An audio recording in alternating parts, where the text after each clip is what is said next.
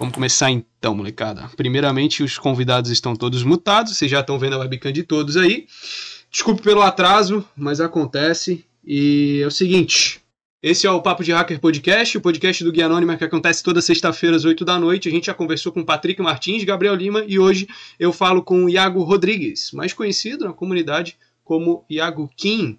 Um cara tanto quanto diferenciado. e comigo no casting eu tenho o Gabriel, que está na minha direita aí para vocês. Boa noite, Gabriel, tudo certo? Embaixo do Gabriel a gente tem o Caio. São os nossos administradores aí do canal do CTF, estão produzindo aí toda semana. E o nosso convidado de hoje, Iago. Boa noite, Iago, tudo bem? Apesar da correria?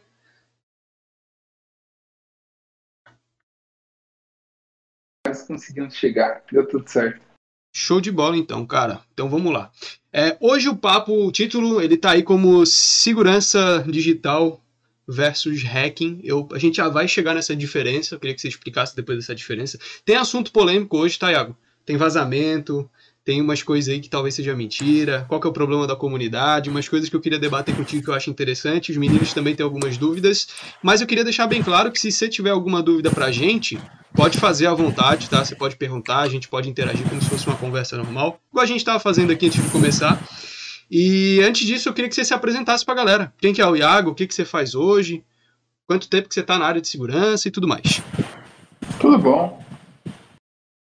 Olha, pessoal, eu trabalho com segurança desde 2008. É, o meu segundo emprego, digamos, corporativo foi já com segurança. O primeiro foi com teste de segurança é, e foi testando ferramentas de segurança. De lá para cá, eu venho trabalhando em, em, algumas empresas, sempre no setor corporativo, setor comercial, setor financeiro, até 2009, abril de 2009, quando eu abri a minha empresa a Decrypt, que hoje né, se transformou em Decrypt, é, onde a gente trabalha, a gente busca aí é, unir hacking com segurança e entregar soluções customizadas para as empresas. Então, quando a empresa tem um problema de segurança, a gente costuma resolver esse problema propondo uma solução é, com o mesmo processo, processo, procedimento de hacking, né? Então, é, mistura algo como resposta a incidente, um pré-forense e um desenvolvimento assim feito a, a, a áreas de, de hackathon, do dia para noite. Então, envolve criar soluções também para os clientes. assim. Então, basicamente é isso. Tem 13 anos de carreira já. Eu nunca fui muito de, de rede social, nunca fui muito desse negócio de comunidade, esses negócios assim. Eu sempre precisei pagar as contas, sabe? Então, quando a gente precisa pagar as contas, já correr muito atrás de dinheiro e, e tudo mais para poder sobreviver, eu sempre fui muito voltado a trabalho, a trabalhar em dois empregos, a pouca conversa mais trabalho, sabe? E aí, quando eu abri a, a DeepCrypt, eu, eu necessidade de me comunicar, conhecer até outros hackers para conseguir empregar mais gente, trabalhar com gente legal. Tive contato com a comunidade, com vocês, né? Pessoal sensacional, com, com o Afonso, que tem essa paciência, um cara super gente boa, que que me convida desde sempre. E aí, a partir daí, eu comecei a admirar o trabalho de vocês. Vocês fazem um trabalho muito legal, um trabalho muito, muito humilde, muito legal. Humilde, assim, de, de ser da hora, sabe? De ser legal. Eu gosto muito. Então, parabéns aí, é uma honra estar aqui, no meio de tanta gente legal, com que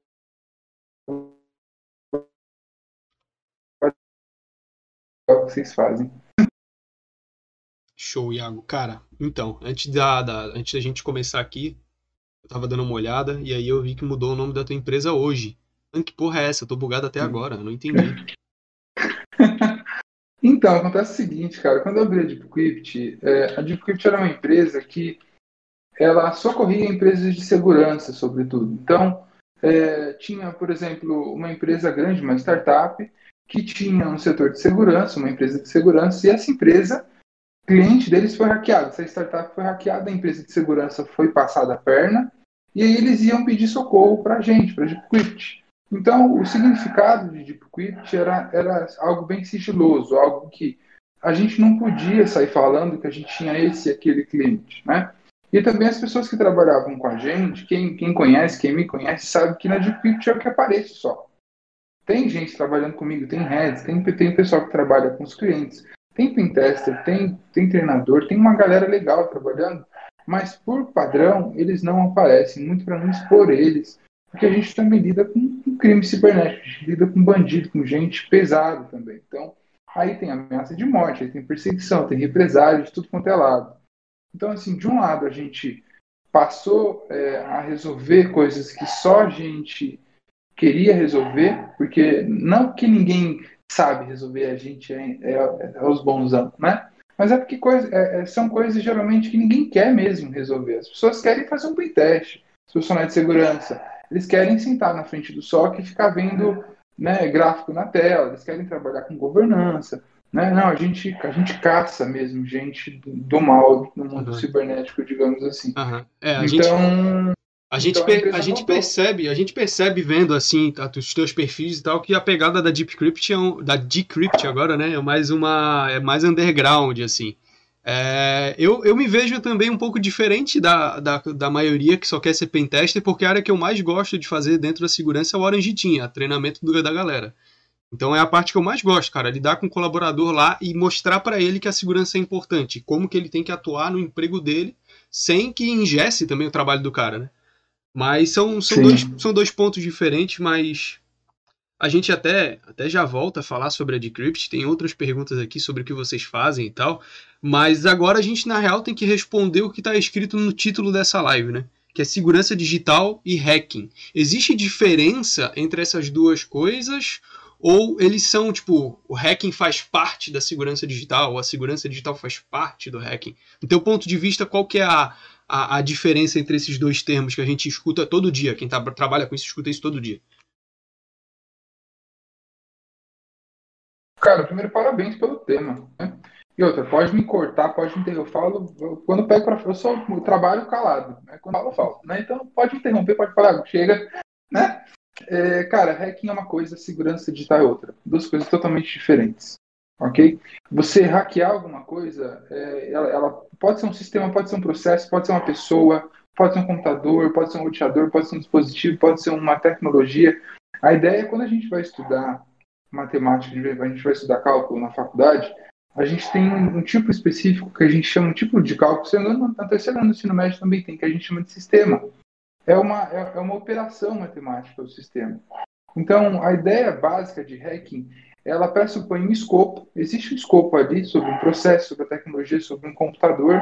E você, ao mudar esse escopo, né, você propor uma melhoria, uma mudança alheio, né, não sendo a própria pessoa que desenvolveu ele, você está hackeando esse escopo. Então, hacking não tem nada a ver com segurança. Agora, dá para você entregar segurança fazendo hacking. E é isso que a gente faz com a Decrypt. Não só, mas assim, é muito importante deixar claro, as, é que as pessoas confundem o, o processo, né?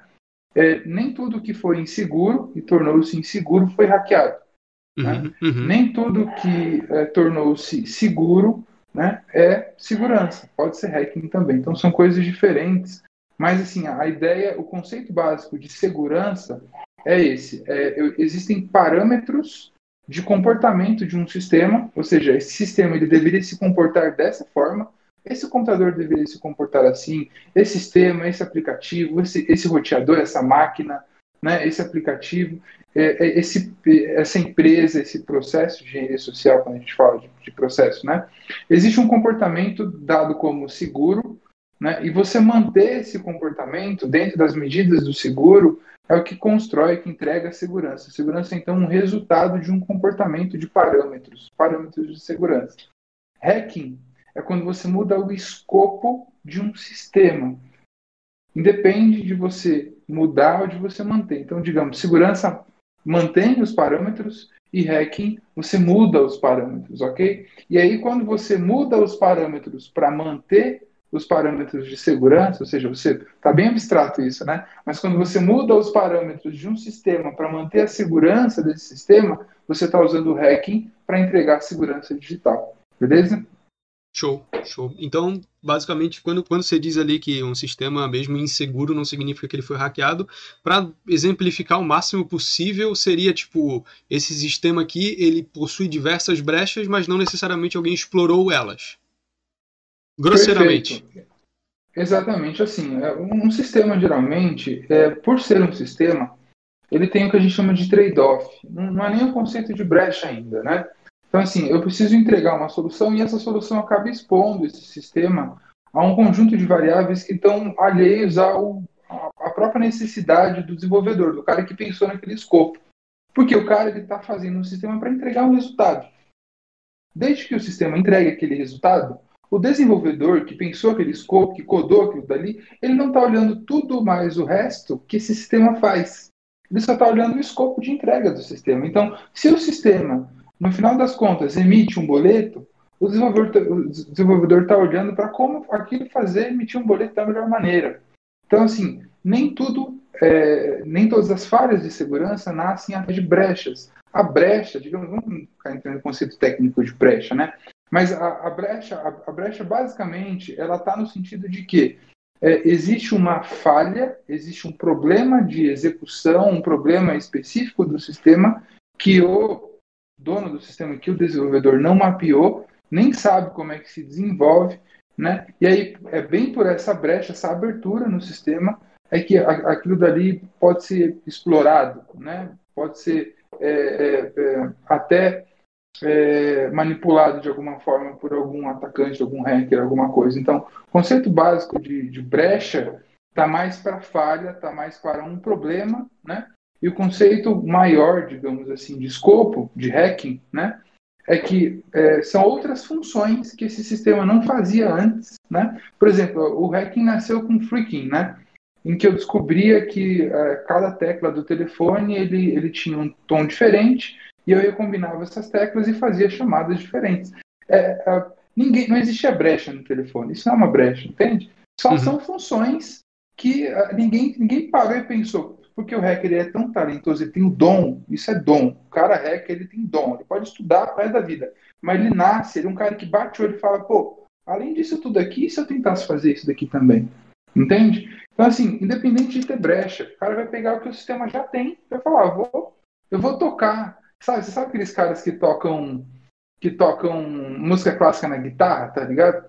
Ele pega Beethoven destruiu na guitarra. E fala, pô, dá pra tocar, é a mesma coisa, né? Aqui, isso aqui. Agora, agora é, o Caio e o Gabriel, tá? Só deixando bem claro para o público também, eles podem interromper a qualquer momento para perguntar o que estão pensando, raciocinando na vida. É seguinte, agora a gente volta a falar um pouquinho da, da Decrypt, tá? eu tenho algumas perguntas relacionadas ao que vocês fazem, os trabalhos que vocês fazem e tudo mais. E o primeiro deles é sobre inteligência artificial. Tá? A inteligência artificial, ela agora, tal, beleza, posso dizer que agora no Brasil ela está começando a ser mais utilizada junto com a segurança da informação. Há uns anos atrás isso era impensável. Hoje a Decrypt utiliza já, já utiliza há algum tempo, né? Eu sei, mas vocês utilizam hoje a inteligência artificial como uma ferramenta né, para auxiliar no serviço de vocês. Como que a Decrypt usa hoje a IA para colaborar com a segurança da informação? Cara, é, a gente resolve. A ideia que eu tive quando eu pensei isso daí é o seguinte: a gente resolve o mesmo tipo de problema de acordo com a estrutura tecnológica do, de coração do cliente. Ou seja, tem 100 clientes que têm a mesma configuração. Ele usa CentOS 6, ele, ele usa especificamente um tipo de web server, um Nginx, ou então um Apache 2.1. Ele usa uma configuração, um stack, que a gente chama. Né? Ele usa uma configuração. Essa configuração, quando tem uma brecha de segurança, se tiver 5, 10, 20 clientes com mesmo, a mesma stack, os 20 clientes precisarão ser atendidos, entende? Uhum. E aí, o que, que eu faço? É, quando eu atendi o primeiro cliente, eu, eu pego métricas de, de tempo de resolução e formas de resolução como eu resolvi, o tempo que eu usei, as decisões que eu tomei, as ferramentas que eu usei, o que, que eu atualizei, o que, que eu atualizei primeiro, o que, que deu falha. Então, uma série de perguntas, é um monte de o que que eu chamo, né? Pego esse monte de o que cruzo com os quantos, ou seja, quanto tempo demorou para resolver esses o que E aí eu cruzo essas informações e para a cada novo cliente que eu for atendendo para resolver os mesmos tipos de problemas sobre o stack, eu vou evoluindo, eu vou dizendo, poxa, economizei tempo se eu atualizar primeiro a parte. Eu economizei tempo se eu testar os bugs, se eu fazer um pentest no web server com ele cru, sem ter migrado a situação do cliente, sem ter migrado os, a, a, parte de, de, aplicação e as camadas do cliente, entende? Então, assim, são essas análises que a gente faz, grosso modo é isso, mas é essa a ideia. Então, é um sistema que ele aprende, ele usa a inteligência artificial e machine learning para cruzar e otimizar os tempos. Porque em segurança digital, atender rápido e resolver logo né, é o que vale, entendeu? Então, nosso objetivo com isso daqui Não é só fazer um discursinho, ah, porque agora estão usando inteligência artificial para tudo, né? Até no ketchup. Então, é, o, o, ponto principal é, é para que, que a gente usa inteligência artificial? Para atender rápido. Porque se eu atendo rápido, o cliente me paga logo, ele fica feliz logo, ele contrata mais, entende? Esse é um primeiro ponto. O segundo ponto é, é os tipos de ataque que a, que a gente geralmente tem é, resolvido, é, quando são ataques customizados, acontece da gente precisar perfilar os atacantes. Então, é, inteligência artificial também ajuda a gente na parte de gráficos a, a entender que tipo de atacante que é esse cara, entende? De onde ele está atacando, para a gente caçar mesmo esse cara e tirar ele, trazer é, provas judiciais contra esse cara e tudo mais. Então, ajuda a gente a conseguir construir esses padrões, entendeu? Mais fácil do que mexer só com estatística, porque antes eu mexia com estatística para isso, né? Uhum, entendi. E quanto a esses caras que vocês caçam, né? Esse, esses cybercriminosos, é, vocês também devem, acredito que devem fazer alguma coisa referente também aos car carders, né? A galera que fica clonando o cartão aí da galera. Tal, ou, ou não, a Deepcrypt não tem nenhuma ação quanto a isso. Por exemplo, o Caio ele trabalha numa empresa de. Ele trabalha numa empresa que faz essa parada de fraude. Então ele trabalha com Cyber Threat Intelligence, né, Caio? Então, Exatamente. o teu dia a dia, o dia a dia do Caio basicamente é caçar carder. A gente pode uhum. grosseiramente falar, né? É, a Deepcrypt hoje faz esse tipo de serviço de caçar a galera, tipo, ah, eu vi um carder aqui no Instagram, vamos tentar fazer alguma coisa com ele, ou é tipo assim, só se esse cara mexer com um cliente meu? A Deepcrypt é uma empresa que visa lucro. A gente não é ONG. é, é, a gente não está aqui para ajudar é, alguém é, só para fazer o bem e ficar feliz porque uma hora a conta chega, infelizmente, né? Então, assim, a gente só ah, vai atrás de um carder, digamos assim. É que o carder, ele tem. Existe uma situação que é o seguinte: ele ganha no volume. Então, não adianta ele clonar, a não ser que ele clone o cartão de crédito do Silvio Santos, né? E roube os códigos todos, acessos de vários Platinums da vida, né? É, ele vai ganhar dinheiro no volume. Então, assim, a não ser que ele invente de hackear 20 clientes nossos e os 20 clientes queiram cada um custear o contrato de, da gente caçar esse cara que não é barato, né? Não vale a pena para a gente sentar e falar, olha, eu vou caçar esse cara, eu vou, fazer, eu vou construir um ciclo de inteligência e fazer uma infiltração para entender quem é esse cara. Não faz muito sentido.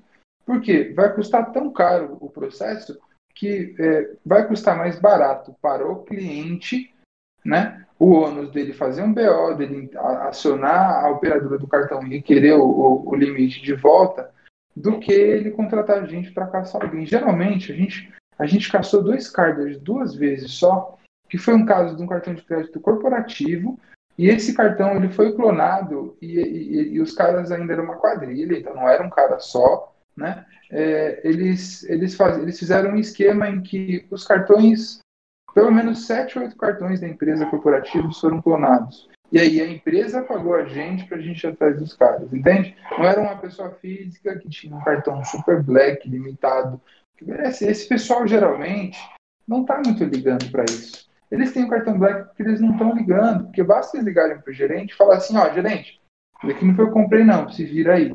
Quem vai, quem vai resolver Carder é banco, é operadora, porque eles ficam com prejuízo. O cliente não fica com prejuízo. Quanto mais rico for o cliente, menor a possibilidade. Sabe quem que fica com prejuízo sério? É, é a dona Maria que tem 5 mil reais de limite no cartão no máximo, porque nunca usou cartão de crédito. E ela não sabe ir atrás. É, o gerente dela não atende ela. Ela fica dois, três meses esperando aquele limite voltar. E essa dona Maria também não contrata a gente. Era essa dona Maria que eu queria atender. Mas eu não tenho grana para isso. Eu tenho que pagar o custo para poder atender a Dona Maria, né? É, então, aí que o, aí que o, o Carder me, me magoa. É, é, aí que o Carder me deixa chateado. É quando ele vai lá e clona o cartão da Dona Maria que ganha aposentadoria para sobreviver. Uh, mas... Uma pergunta é, sobre, por exemplo, vamos supor que fez lá o esquema e pegou o Carder. Quanto tempo de. Qual que seria a punição? Quanto tempo de cadeia? Ah, mas daí. É, varia? Cara, Como funciona? A gente tem esse, esse tipo de, de, de crime na verdade, o, o, crime do Carter, ele tá, primeiro, é, é um delegado que pode responder isso com propriedade mesmo, mas assim, os casos comuns acontecem assim. O crime do Carter, ele está relacionado a alguns outros crimes. Então, quando o cara ele cai por isso, ele cai por é, associação criminosa, formação de quadrilha, ele cai por fraude, estelionato e depois, por último, ele vai cair por crime de hacking, se ah. for o caso, entendeu? Então, se, é, não, é. Colocar, se for o caso ainda, né? Se for o caso, porque muitas vezes o Cardano, o que, que ele faz? Ele é o intermediário de um processo longo, entende? Mas o que, que, acontece? É, na DeepCrypt a gente monitora os carders. Por quê? Porque esse pessoal, eles não, eles não são carders. Eu sou eu colocar na minha na minha FGTS azulzinha que eu sou carder. Ele é carder, mas ele também faz malware, ele faz ransom, entende?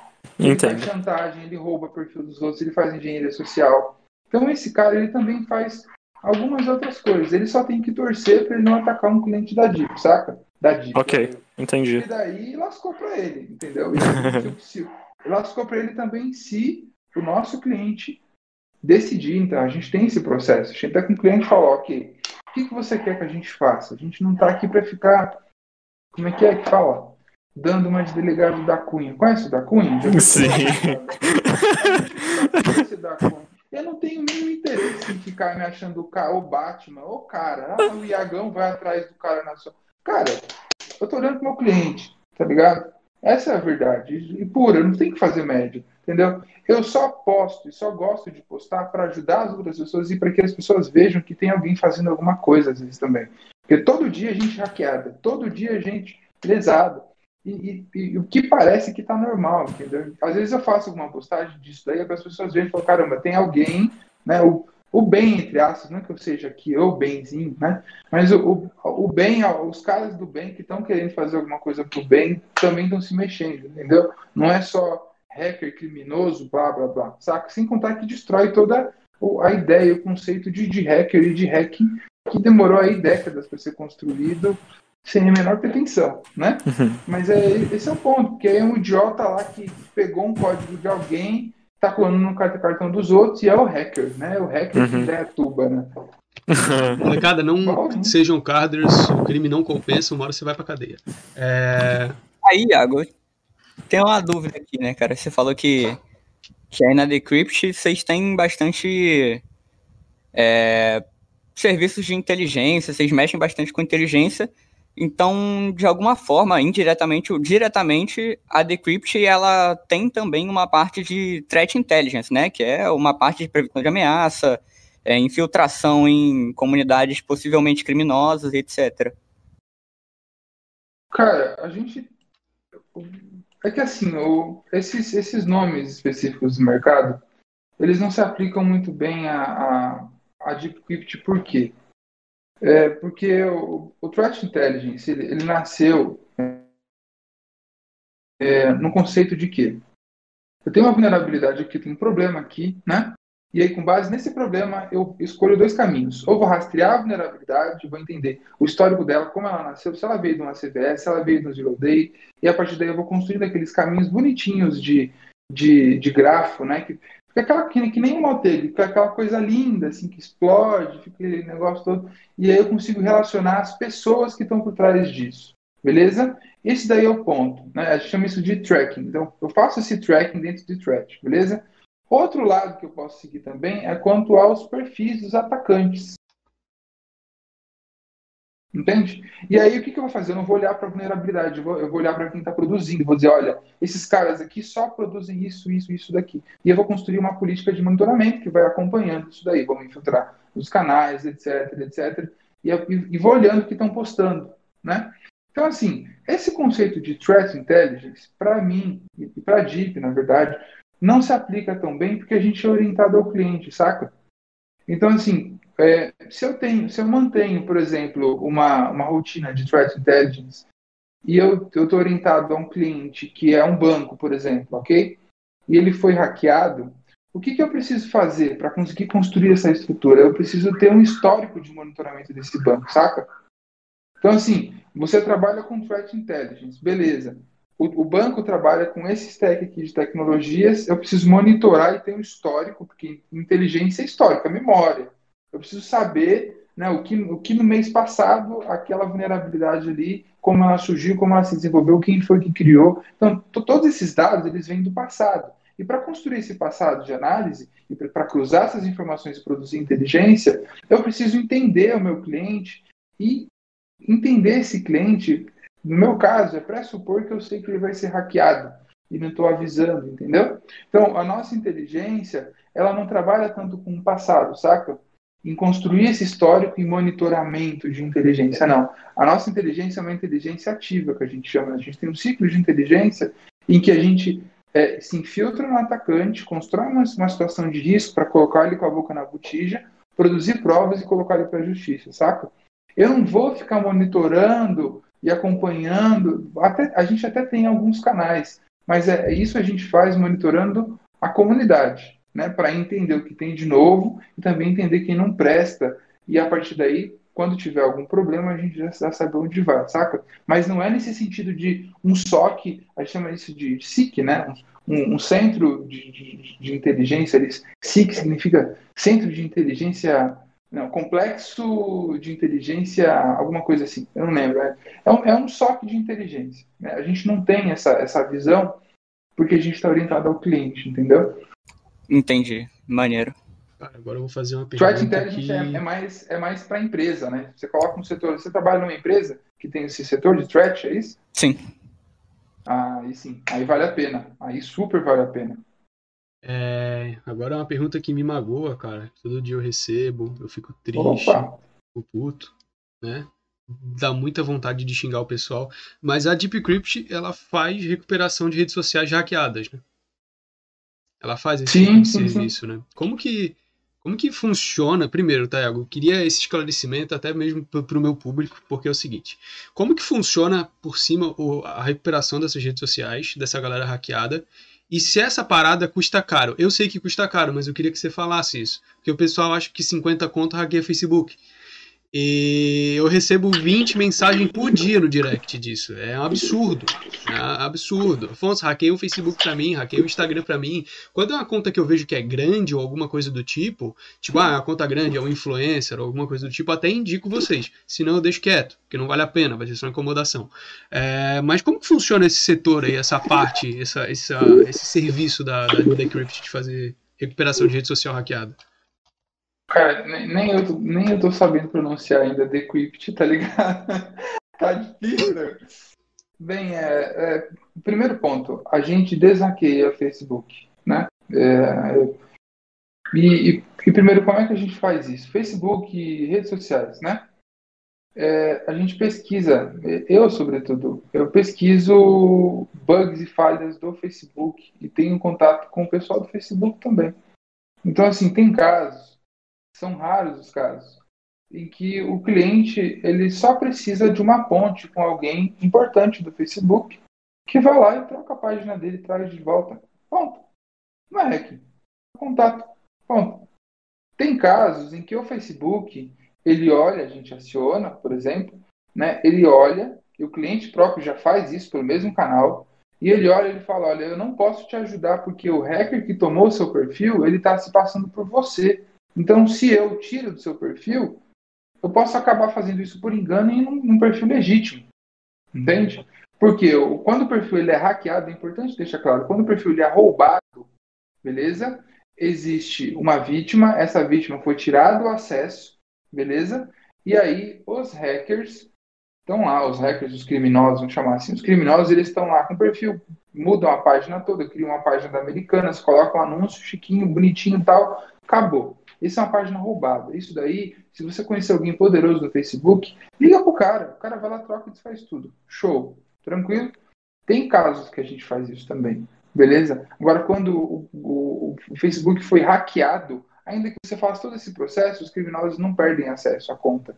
Porque eles colocam um tipo de permissão, tipo de persistência, digamos assim, usando a, a nossa, o nosso, nosso linguajar aqui. Eles criam uma persistência específica nos níveis da página em que eles ainda conseguem controlar. Então, o Facebook não tem olhos para isso. Eles falam, ó, fiz o que você me pediu, dê acesso para esse cara aqui. E mesmo assim os criminosos vão lá, tiram acesso do cara e ficam com a página de novo, entendeu? E aí precisa deshackear o Facebook do cara. E como é que é feito esse deshacking do Facebook do cara? Entende? A gente tem que refazer o algoritmo de hacking do cara lá sobretudo quando está roubo de sessão. Então, o que a gente faz basicamente não é mágica, não é feitiçaria, não é macumba, não é nada do tipo.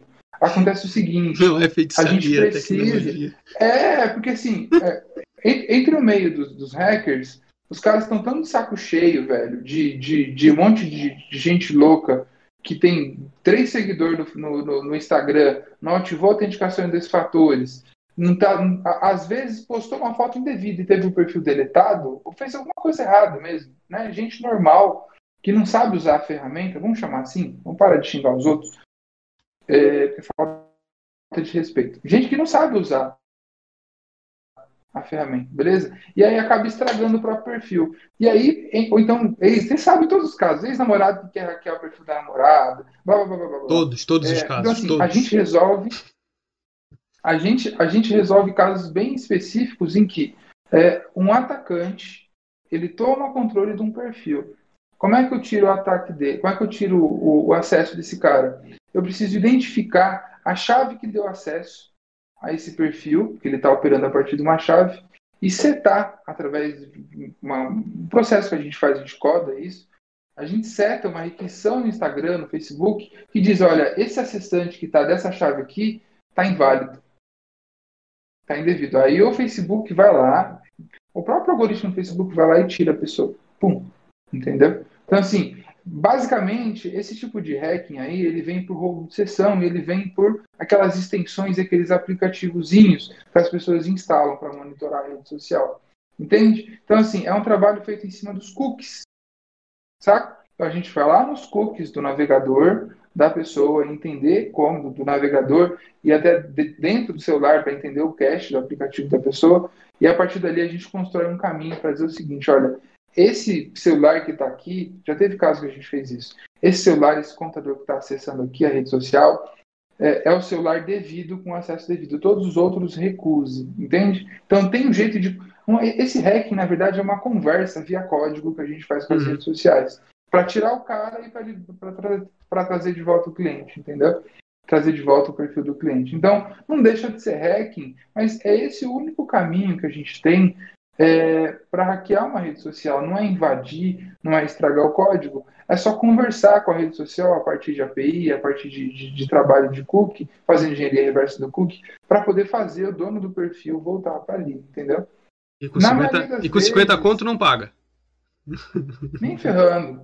Não é um trabalho de. Nem ferrando. Não é um trabalho de. Não é um trabalho de. Você primeiro tem que valer a pena.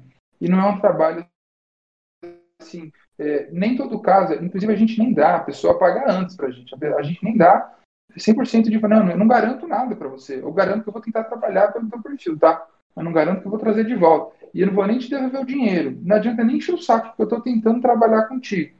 Entendeu? Você Então, vai assim, você vai estar pra investindo, você vai estar investindo ali uma hora, as suas horas de serviço, além da sua equipe que vai estar trabalhando em cima disso, além da sua infraestrutura. Então é um pagamento pelo, pela, pela sua dedicação. Não significa trabalho, que vai ser o é...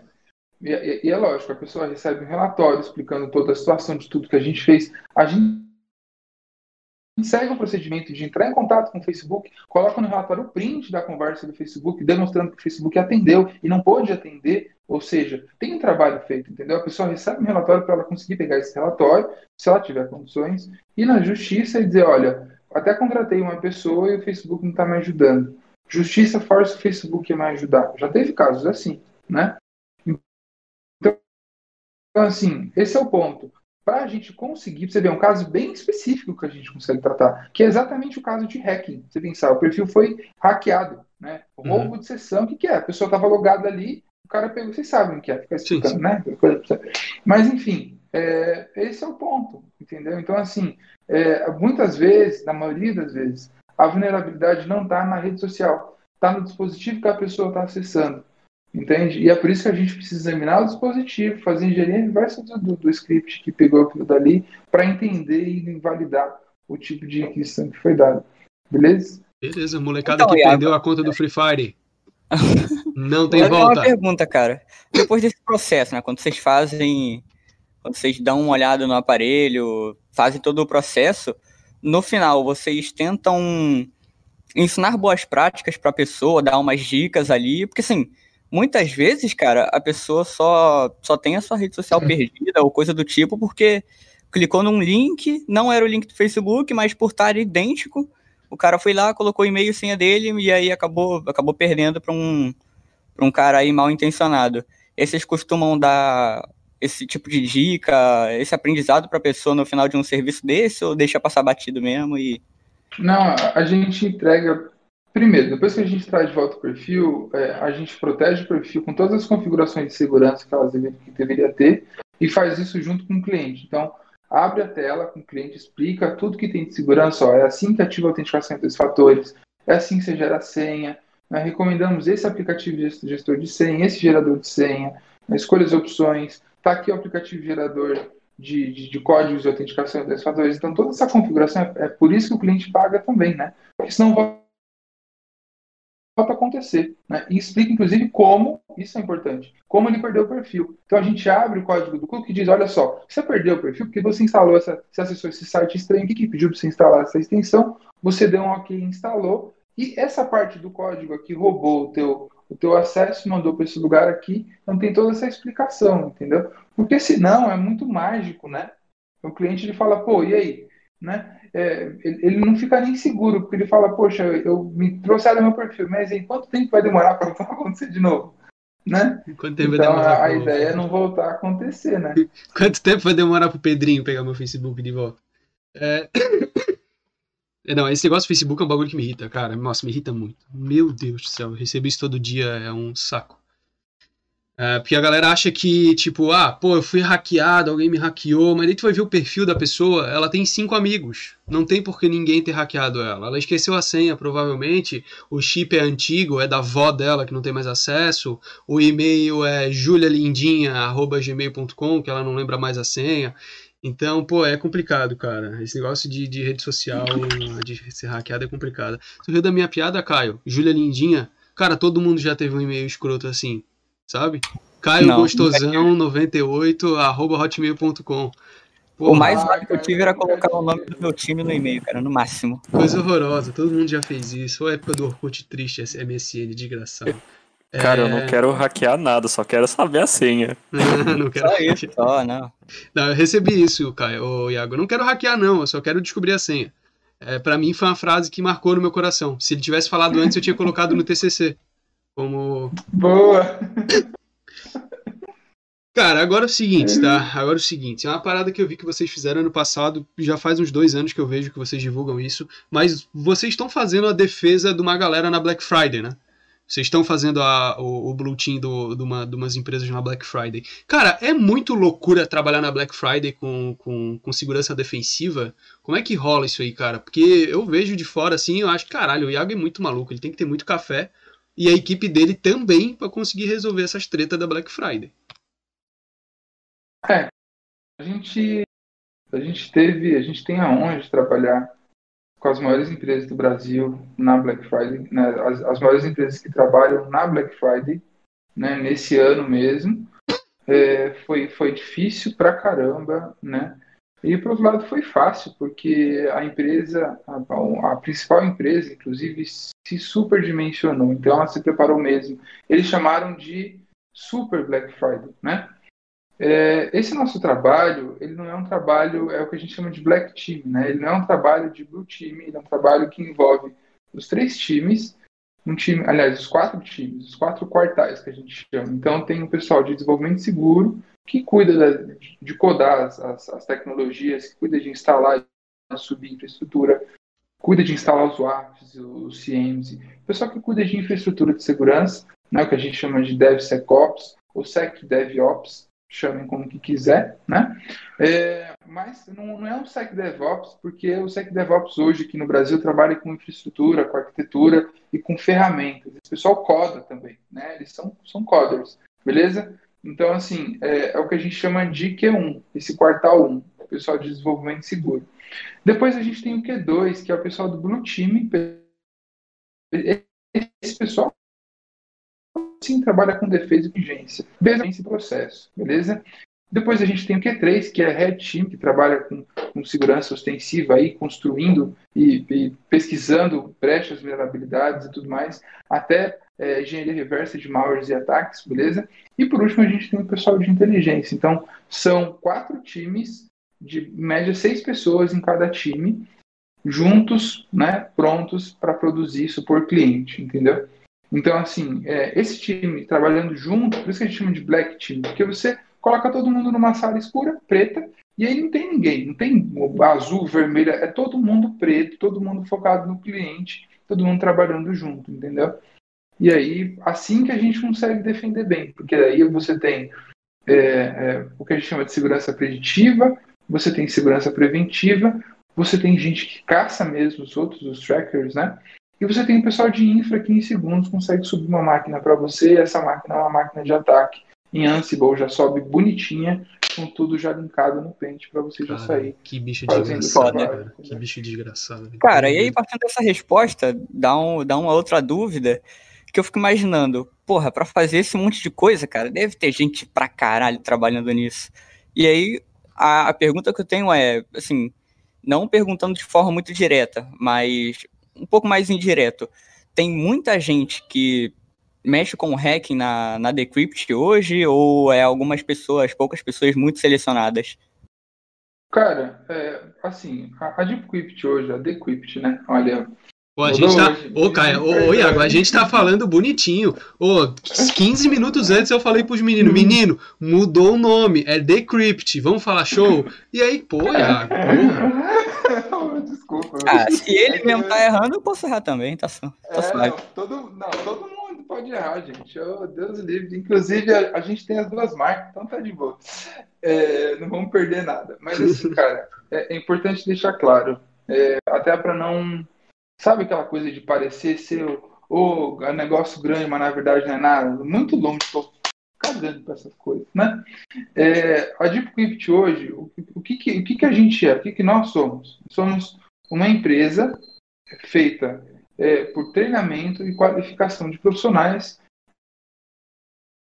que vão trabalhar no cliente alocado lá dentro, ou o cliente acaba contratando as pessoas, beleza? é, a gente faz um contrato com essa pessoa e treina ela para ela entender o nosso modo de trabalhar, como é que funciona o Black Team. Ela vai, ela vai trabalhar integrada, para ela entender os conceitos, não os conceitos básicos, mas os, os, conceitos de trabalho mesmo, como é que é a rotina de trabalho, entendeu? Ela vai assinar esse contrato com a gente. É, tem, tem NDA, ela não pode dizer que ela trabalha, não podia, né? Agora isso vai mudar ela não, não, não podia dizer que trabalhava para a gente, ela, trabalhava interno na empresa, etc, etc, etc. E o contrato que ela tinha não era o contrato de CLT. Então, a, é, a gente tem uma base congelada de cerca de 2 mil profissionais. Beleza, esses 2 mil profissionais eles foram treinados, preparados para entender como é que a DeepCrypt funciona. Em algum momento, nesses 13 anos, eu encontrei algum, é, esses profissionais. Falei, cara, eu, tô, eu tenho um negócio aqui eu, eu vou te treinar dessa forma aqui, olha, eu acredito que a segurança deva funcionar assim. Faz um contrato comigo que se eu te chamar para trabalhar, você guarda segredo você, e você vai trabalhar dessa forma. Beleza, esse cara fica numa base. Quando eu tenho um novo cliente, né? A gente tem um novo cliente na DeepCrypt, por exemplo, eu vou cruzar o perfil de, de, de profissional que esse cliente meu precisa, beleza? E aí vou se esse profissional que eu, que eu, fiz esse contrato cruzar com esse perfil de cliente, esse profissional está trabalhando agora na DeepCrypt. Mas então, aí, mas aí tu, tem... tu pega esse cara e tu prepara ele, né? Tu deixa ele, tu treina isso, ele pro, pro, pro, pro mercado. Mesmo. Exatamente. Ele, ele passou por esse treinamento inicial para entender o que é. São dois meses de treinamento aqui. Quando ele vai trabalhar no cliente, ele tem três meses de o cliente, o cliente que paga por isso tudo, não é ele. Uhum. Então o cliente paga três meses de treinamento para a gente explicar como é que vai ser o Black Team, como é que vai ser é, o, o, trabalho, a rotina dele, o que, que ele precisa entregar por fase. A gente tem três fases. Então é um, é um, trabalho, você vê, é gente, né? É quase uma agência de emprego, saca? Sim, sim. Porque o que a gente faz é, é, colocar a gente dentro dessas empresas e treinar esse pessoal. Então, assim, hoje a gente tem, se eu não me engano, é cerca de 1.400 profissionais nas empresas, uhum. entende? E uma base de 2 mil, entendeu? Então, assim, é, é, esse basicamente o eixo do nosso negócio. É eu tirar a gente do mercado, né? Ou a gente que está querendo aprender a trabalhar, a gente não tem pego gente que está começando agora, a gente com pelo menos 6, 7 anos de, de, de carreira, treina esses profissionais, ainda não, né? Que a gente está construindo aí é, um jeito de, de trazer gente do zero, sabe? Ou do zero de TI, que, né? gente, gente boa que está querendo aprender, estamos tentando, né? É, porque precisa, porque não tem mais gente, né? O mercado é escasso, né? É, 2 mil foi uma grande vitória, e junto tem gente de infra, tem gente de TI, tem gente, né?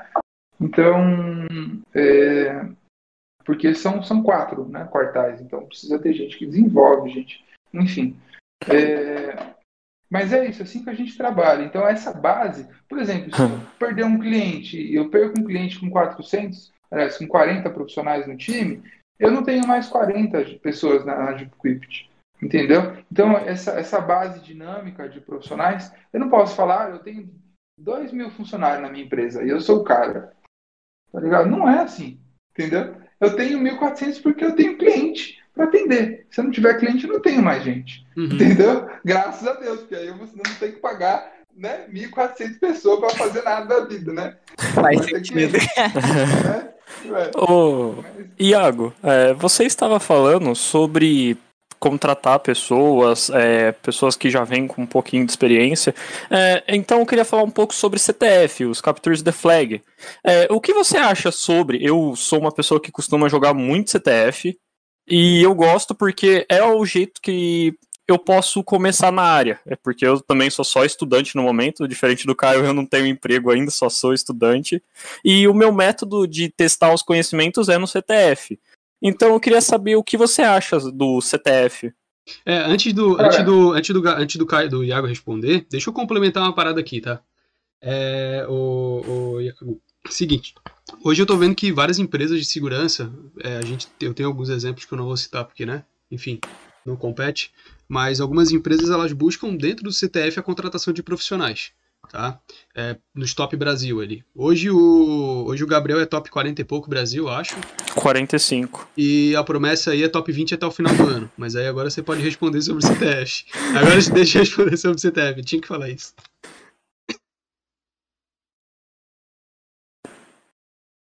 Não tá saindo o seu som, é, A minha opinião, primeiro, pessoal, sobre.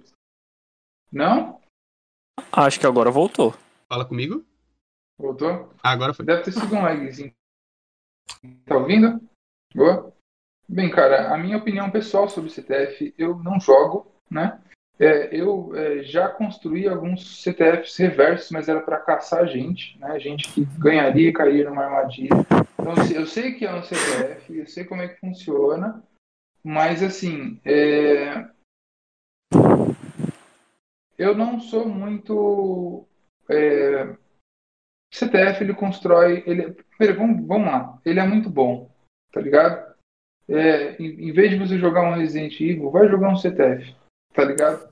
É, ou vai jogar Resident Evil, porque tá da hora também. É, é, é, é, muito bom, tá ligado? É muito bom. Mas o ponto principal é, vamos falar de profissionalmente falando, é, os problemas diários, e, e, é só esse o meu ponto, tá? Contra a CDF. De todo, eu não vou perder nem tempo elogiando, porque se vocês conhecem, gostam, vocês sabem os pontos bons. Depois eu vou linkar os pontos bons. Eu gosto de profissionais que, que jogam CTF, que são CTF, porque eles desenrolam, sabe? Esse é o ponto. Dá um problema para ele, ele se vira, ele vai resolver, tá ligado? Ele vai pegar e falar assim, ah, é meu, eu vou. Ele é aquele cara que ele não dorme, ele vira a noite até porque ele gosta disso, ele tem talento para resolver problema, tá ligado? Esse é o perfil do profissional do CTF. Na minha cabeça, um profissional assim, ele é um red team nato.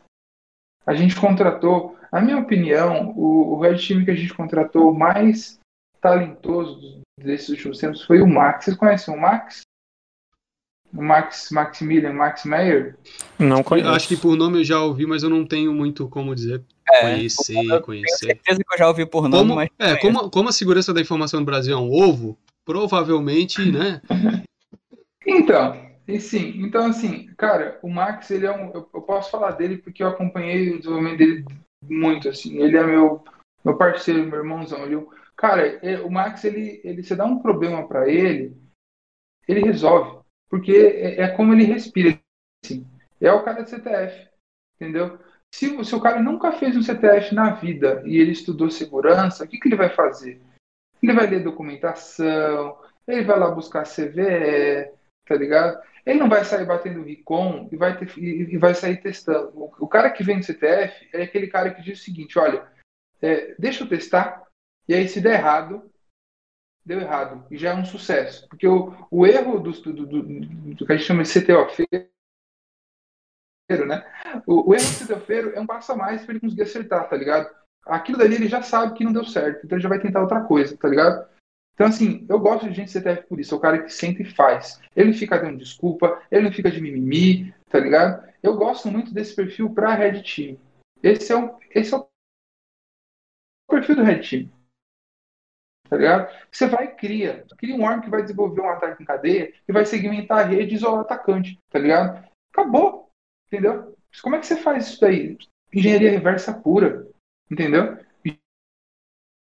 Engenharia reversa é o caminho do CTF, saca? Então, se você juntar RI com, com, com engenharia reversa, você tem um caminho bem construído do CTF, entendeu? O Max, se não me engano, é um dos campeões do, do Hack the Box, uma coisa assim, eu não, não tô acompanhando mais, mas ele é um cara bom, tá ligado? E eu vi o quanto ele é bom, primeiro, é talento, aquilo dali, né, Deus o livre, né? Mas também ele é bom porque ele, ele joga o CTF assim, né, viciado, né? É, é que nem, é, é, é, é, que nem a gente com café, né? Então, assim, qual o problema do CTF? Falando agora de problema. É que ele tranca a pessoa numa, numa máquina, tá ligado? Esse é o problema. O mundo real é você caçar gente que fez coisa errada e você caçar problema que ninguém tá vendo como aconteceu. Você não tem uma máquina, você tem um monstro invisível que ninguém na empresa sabe como aquilo se desenvolveu, entendeu? E uhum. geralmente os caras que fazem esse teste vêm para Red Team, eles travam numa situação em que eles não têm uma máquina para onar. Entendeu? Eles é um, não têm um é um universo, né? perseguir. Né?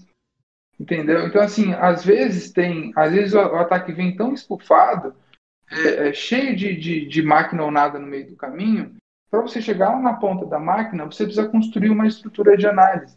Essa, essa estrutura de análise é feita pelo pessoal de inteligência, saca? Então, esse cara de CTF ele tem que estudar inteligência, tem que estudar engenharia uhum. social, entendeu? Ele não pode ficar só no CTF. Mas, pô, se ele tiver um CTF, se ele tiver feito um CTF completo, por exemplo, o Itaú, o Itaú contrata CTF puro. Sim, Itaú, no meio sim. do RoadSec, eles sentam com umas mesas e vão lá, porque é, é. o método uhum, que o Itaú adotou é o método que o Itaú adotou da Carbon Black, lá dos Estados Unidos. Vieram para cá, sentaram, vão conversar. Tá é, o último RoadSec aí, o último RoadSec tu não foi, né, Iago?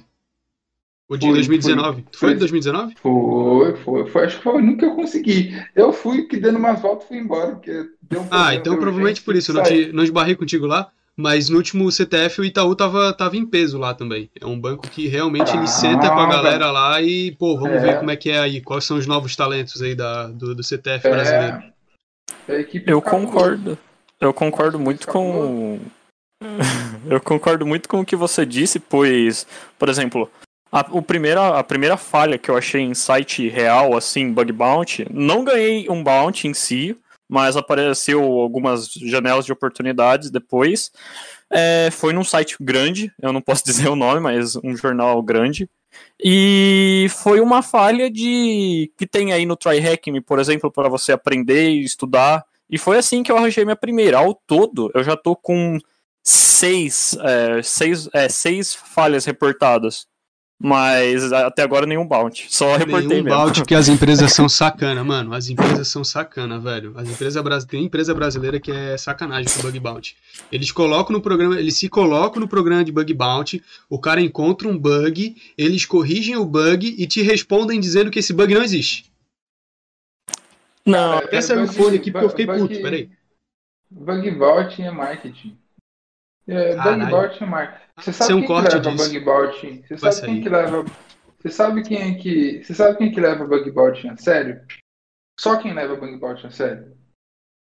Os pesquisadores de segurança. E esses caras merecem o meu respeito, tá ligado? Esses caras deveriam ser muito mais respeitados, tá ligado? As empresas não levam bug bounty a sério. Existe, existe uma iniciativa, existiram algumas mais. Hoje ainda está forte um grupo, é, eles chamam de é, é, é, Bug Hunt, é uma empresa, eles tentam estão construindo essa empresa, né? É, ainda é um perfil, né? Mas está tentando virar, se não me engano, é o pessoal lá do Igor Rincon, tenho certeza. É, que faz esse intermédio né, de profissionais de pesquisadores de bugs com as empresas. O problema é exatamente esse, é que assim, é, o profissional de, que está por fora do bug out, ele não conhece, ele não conhece a realidade da empresa. Muitas vezes, esse, esse bug que ele detectou, na maioria das vezes, eu estou falando de 95% dos casos, tá? Para mais. Porque eu conheço o mercado corporativo, trabalho com eles. Ali tem engenheiro, ali tem um cara que trabalha 20 anos na empresa, ele conhece com a palma da mão dele os bugs e as falhas de segurança que a empresa tem. Só que ele tem trade-offs tão grandes, ou seja, se ele resolver aquele bug, vai quebrar o sistema todo. Então ele precisa de muito mais capacidade, tempo de revisão, de versionamento do ciclo do software para pegar e falar, olha, nesse ciclo aqui a gente vai corrigir aquele bug, uhum. tá ligado? E aí vem um bug, aí vem um bug router lá do, do, do, do fundo do, do, do, do nada lá. O cara passou três meses pesquisando, tá ligado? E aí ele apresenta e fala: Olha aqui, nossa, olha, descobri um bagulho que só eu sabia. Cara, a empresa toda sabe. Eles estão cansados de saber. Só que eles não têm. Eles sabem até resolver, tá ligado? Só que resolver vai quebrar a empresa toda. E aí, o que, que a empresa acaba respondendo? Olha, a gente já viu. Ou então, de fato, ela, essa, essa, esse, essa falha aqui, ela não existe. Quando a empresa responde não existe, o que, que quer dizer? Não existe. Não é que pode ser demonstrado, é que o risco não existe. Então, assim, o cálculo do trade-off, desculpa eu ficar viajando nessa parte técnica, não estou justificando as empresas, porque de fato isso é burrice da parte delas, tá bom? Mas o ponto principal é, é você apresentou uma POC de uma vulnerabilidade, beleza? Você explorou essa POC. O ponto é, a empresa, quando viu que isso é demonstrável, eles fizeram uma conta para ver o grau de exposição da empresa durante aquela, aquela POC ali ser validada e manipulada. Entende? E eles tendo medido que o grau é baixíssimo, que eles não vão ter prejuízo, eles não vão ter problema, eles não vão ter dano nenhum. Aquilo dali o cara pode surfar a rodo né? naquela vulnerabilidade que não vai causar dano nenhum para eles, na visão deles. Ou que eles têm já uma contingência para que, ou seja, se acontecer, vai apitar o CIE em tal lugar, vai disparar um alerta, vai travar e não vai, o sistema não vai, não vai descambar, vai bloquear a pessoa e vai rastrear. Ou tem até um honeypot na ponta. Então, assim, a empresa está pronta para aquilo. E aí eles respondem, olha, não é um problema. Tá bom, show de bola, entendeu? Então, tem muito mais é, nesse bojo de bug hunting para dizer, olha só, a empresa tá, tá cagando para mim. Não, a empresa não tá cagando para você, cara, porque você tem, você tem um cara que ganha 30 conto por mês. Se vir você, que é um moleque aí, na visão dele, tá? Que é um moleque do nada, catarrento, falar que, que tem, e ele não viu, e ele é um engenheiro com os doutorados, esse cara é demitido, ele é demitido na hora, tá ligado? E se ele ignorar o teu report, ele é demitido por negligência também, tá ligado? Qual que é o problema? essa falta de comunicação. Então precisa ter uma empresa séria no meio que senta fala assim, ó, que postura para dizer, olha só, a gente tentou fazer isso na DIP uma vez, não deu certo, porque os clientes foram vieram com essas explicações todas que eu estou dando para vocês, entendeu? A gente tentou falar o seguinte, olha, descobrimos uma falha na Apple, por exemplo, tá? Não que a gente tenha descoberto. Descobrimos uma falha na Apple, a Apple viu, ignorou e agora deu merda. Já teve post meu falando isso, entendeu? A gente descobriu, teve uma falha na empresa de telefonia no passado. Eu não vou citar o nome porque eu não quero ser processado. Teve uma, empresa, uma falha de, de segurança, de privacidade de dados na empresa de telefonia no passado. A gente descobriu três meses antes. Quase todo dia chegava a proposta comercial para a gente corrigir. A gente não queria nem é, é, apontar o bug, a gente queria corrigir também. Não, dá aqui que a gente corrige, tá ligado? É assim, assim, assim, assim. É isso que a gente fazia antes. Parei com isso. Tá ligado? Por quê? Porque a empresa tem o próprio ciclo dela, entendeu? Então, assim, só quem leva aqui no Brasil, no mundo, vai, bug hunting a sério, são os pesquisadores de segurança. As outras empresas é marketing puro. Facebook, Google, isso daí é marketing para dizer que, para motivar os pesquisadores a se manterem pesquisando, testando, validando, porque vai que alguma coisa passa batido, entendeu? Então eles têm alguém, vira e mexe e solta um cheque. Solta um cheque para aquele, para ele, aí sai super no jornal, né? Por que, que eu estou dizendo isso? Os maiores, os maiores bugs de segurança que são reportados e pagos hoje no mundo, eles não são noticiados, eles são por NDA. Imagina a Apple dizendo que encontrou um Zero Day, Zero Touch, que era aquele, aquela vulnerabilidade no iPhone, que sem, sem tocar no iPhone você conseguia desbloquear a tela dele. Isso daí vaza na internet, que aquilo dali ficou 20 anos, 10 anos que seja, é, é, vulnerável. As ações da Apple caíram embaixo. Saca? Então, assim, os grandes, os, os grandes prêmios por falha de segurança, sabe quem é que ganha? Kaspersky, a ESET, essas grandes empresas que pesquisam o tempo todo falha de segurança. Elas vão lá, direto na fabricante, e falam: Ó, descobri uma falha absurda aqui. E aí, se a empresa ignorar, aí elas mandam pro jornal, tá ligado? Kaspersky é, é. descobre nova falha de Isso. segurança no Google, tá ligado? Se não é um N, é NDAzinho, se não é um N, contratinho NDAzinho ali, ó. Fica quieto aí, brother. Tu não encontrou porra nenhuma. O dinheiro tá na conta já.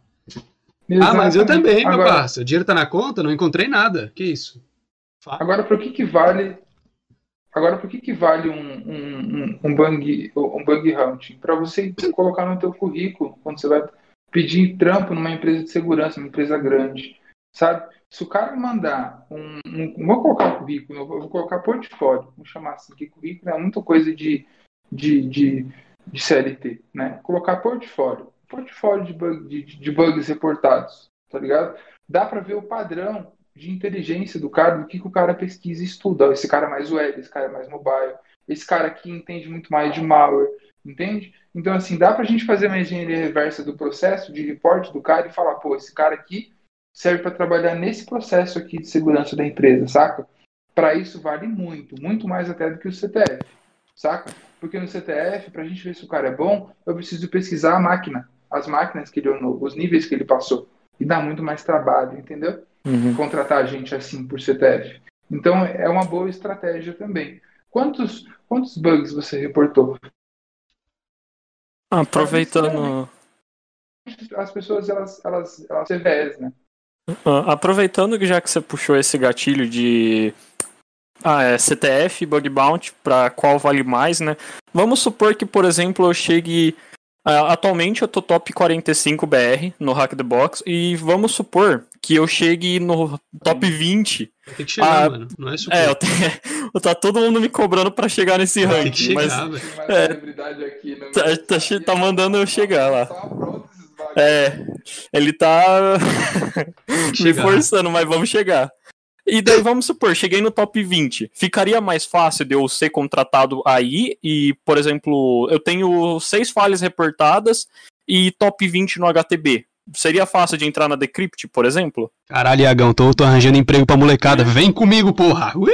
Não, mano, eu, eu vou ser muito honesto com vocês aqui sobre contratação da Deep, cara. Eu, por mim, eu só abri a Deepcrypt. Assim, eu, eu, eu já pagava minhas contas sendo um profissional sozinho, tá ligado? Tá bom, não, tenho, não quero ficar rico, não quero, não sou esse cara, tá ligado? Quero pagar minhas contas, pagar minha pensão da minha filha, ver que minha filha tá estudando, tá ligado? Tá, tá comendo, tá passando fome, a conta de luz tá paga, tá bom, tá ligado?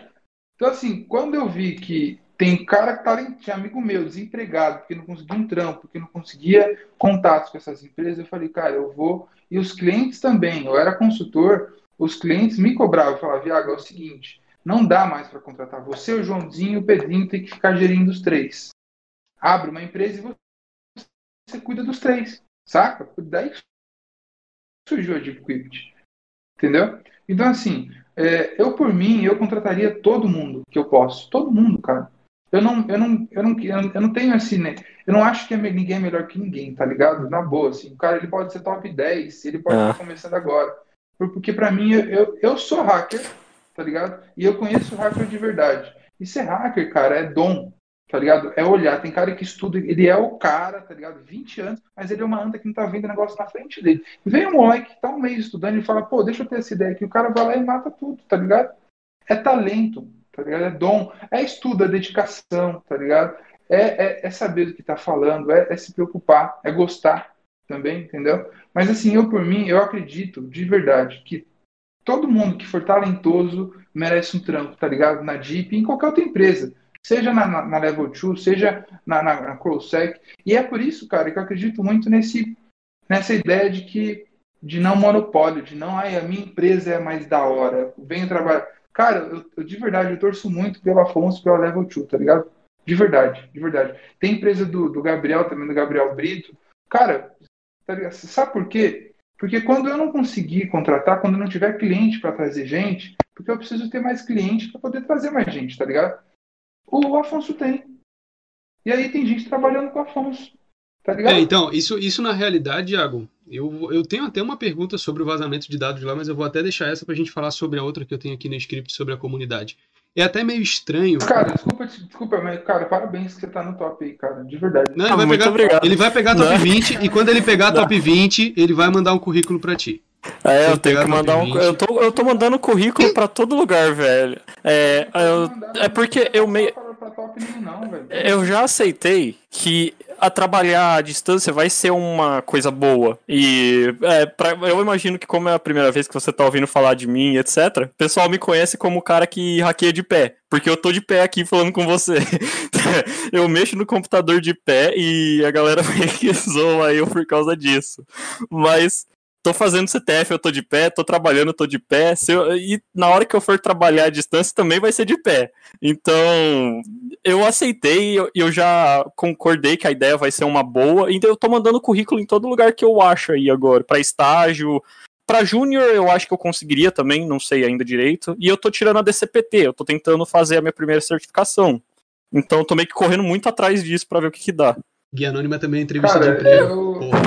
É, então, tô vendo tô, tô, sentindo aí a ideia. Mas, gente, olha só. Não, de verdade, assim, eu. Não, você pode, tá ligado? Não se preocupe com isso, não, mano. É, porque tudo depende do perfil do cliente, entendeu? Uhum. Por exemplo, a gente tem um cliente é, que ele já formou o time, só cara seniors, só que agora ele não, por exemplo, tá? Ele não quer mais gente sênior no time, porque um cara sênior custa 15 mil, tá ligado? Uhum. Ele não vai pagar 15 mil para um cara sênior, porque ele já tem já o, o time só, só com um cara sênior. O que ele precisa fazer? Os sêniors formarem, prepararem os caras do, de iniciante para frente, uhum. entendeu? Então agora ele só vai contratar gente iniciante para colocar a cultura da empresa, para formatar o processo de trabalho do setor e essa pessoa cresce lá dentro. A empresa está pagando certificação, está pagando um monte de coisa, uhum. entendeu? Os caras estão tirando certificação dentro da empresa, entendeu? Então, assim, cara, é, eu, a gente tem uma demanda hoje, a gente precisa ter meta, né? 8 mil profissionais na nossa base.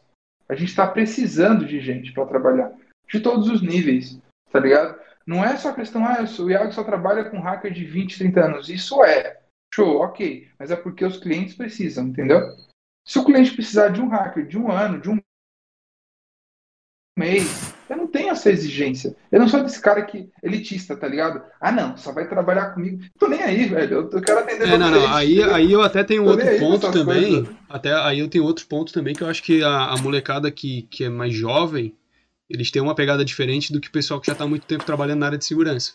Às vezes eu não, não digo que são todos, mas muitos ficam extremamente é, defasados, né, em questão de, de atualidade e também é a questão de o rei da barriga, né? Que daí eu sou foda. Porra, eu trabalho com isso aqui há 20 anos. Vai chegar um moleque de 19 que sabe mais que eu? Cara, com certeza vai, mano. Com certeza vai chegar um moleque de 19 que sabe 20 vezes mais do que tu.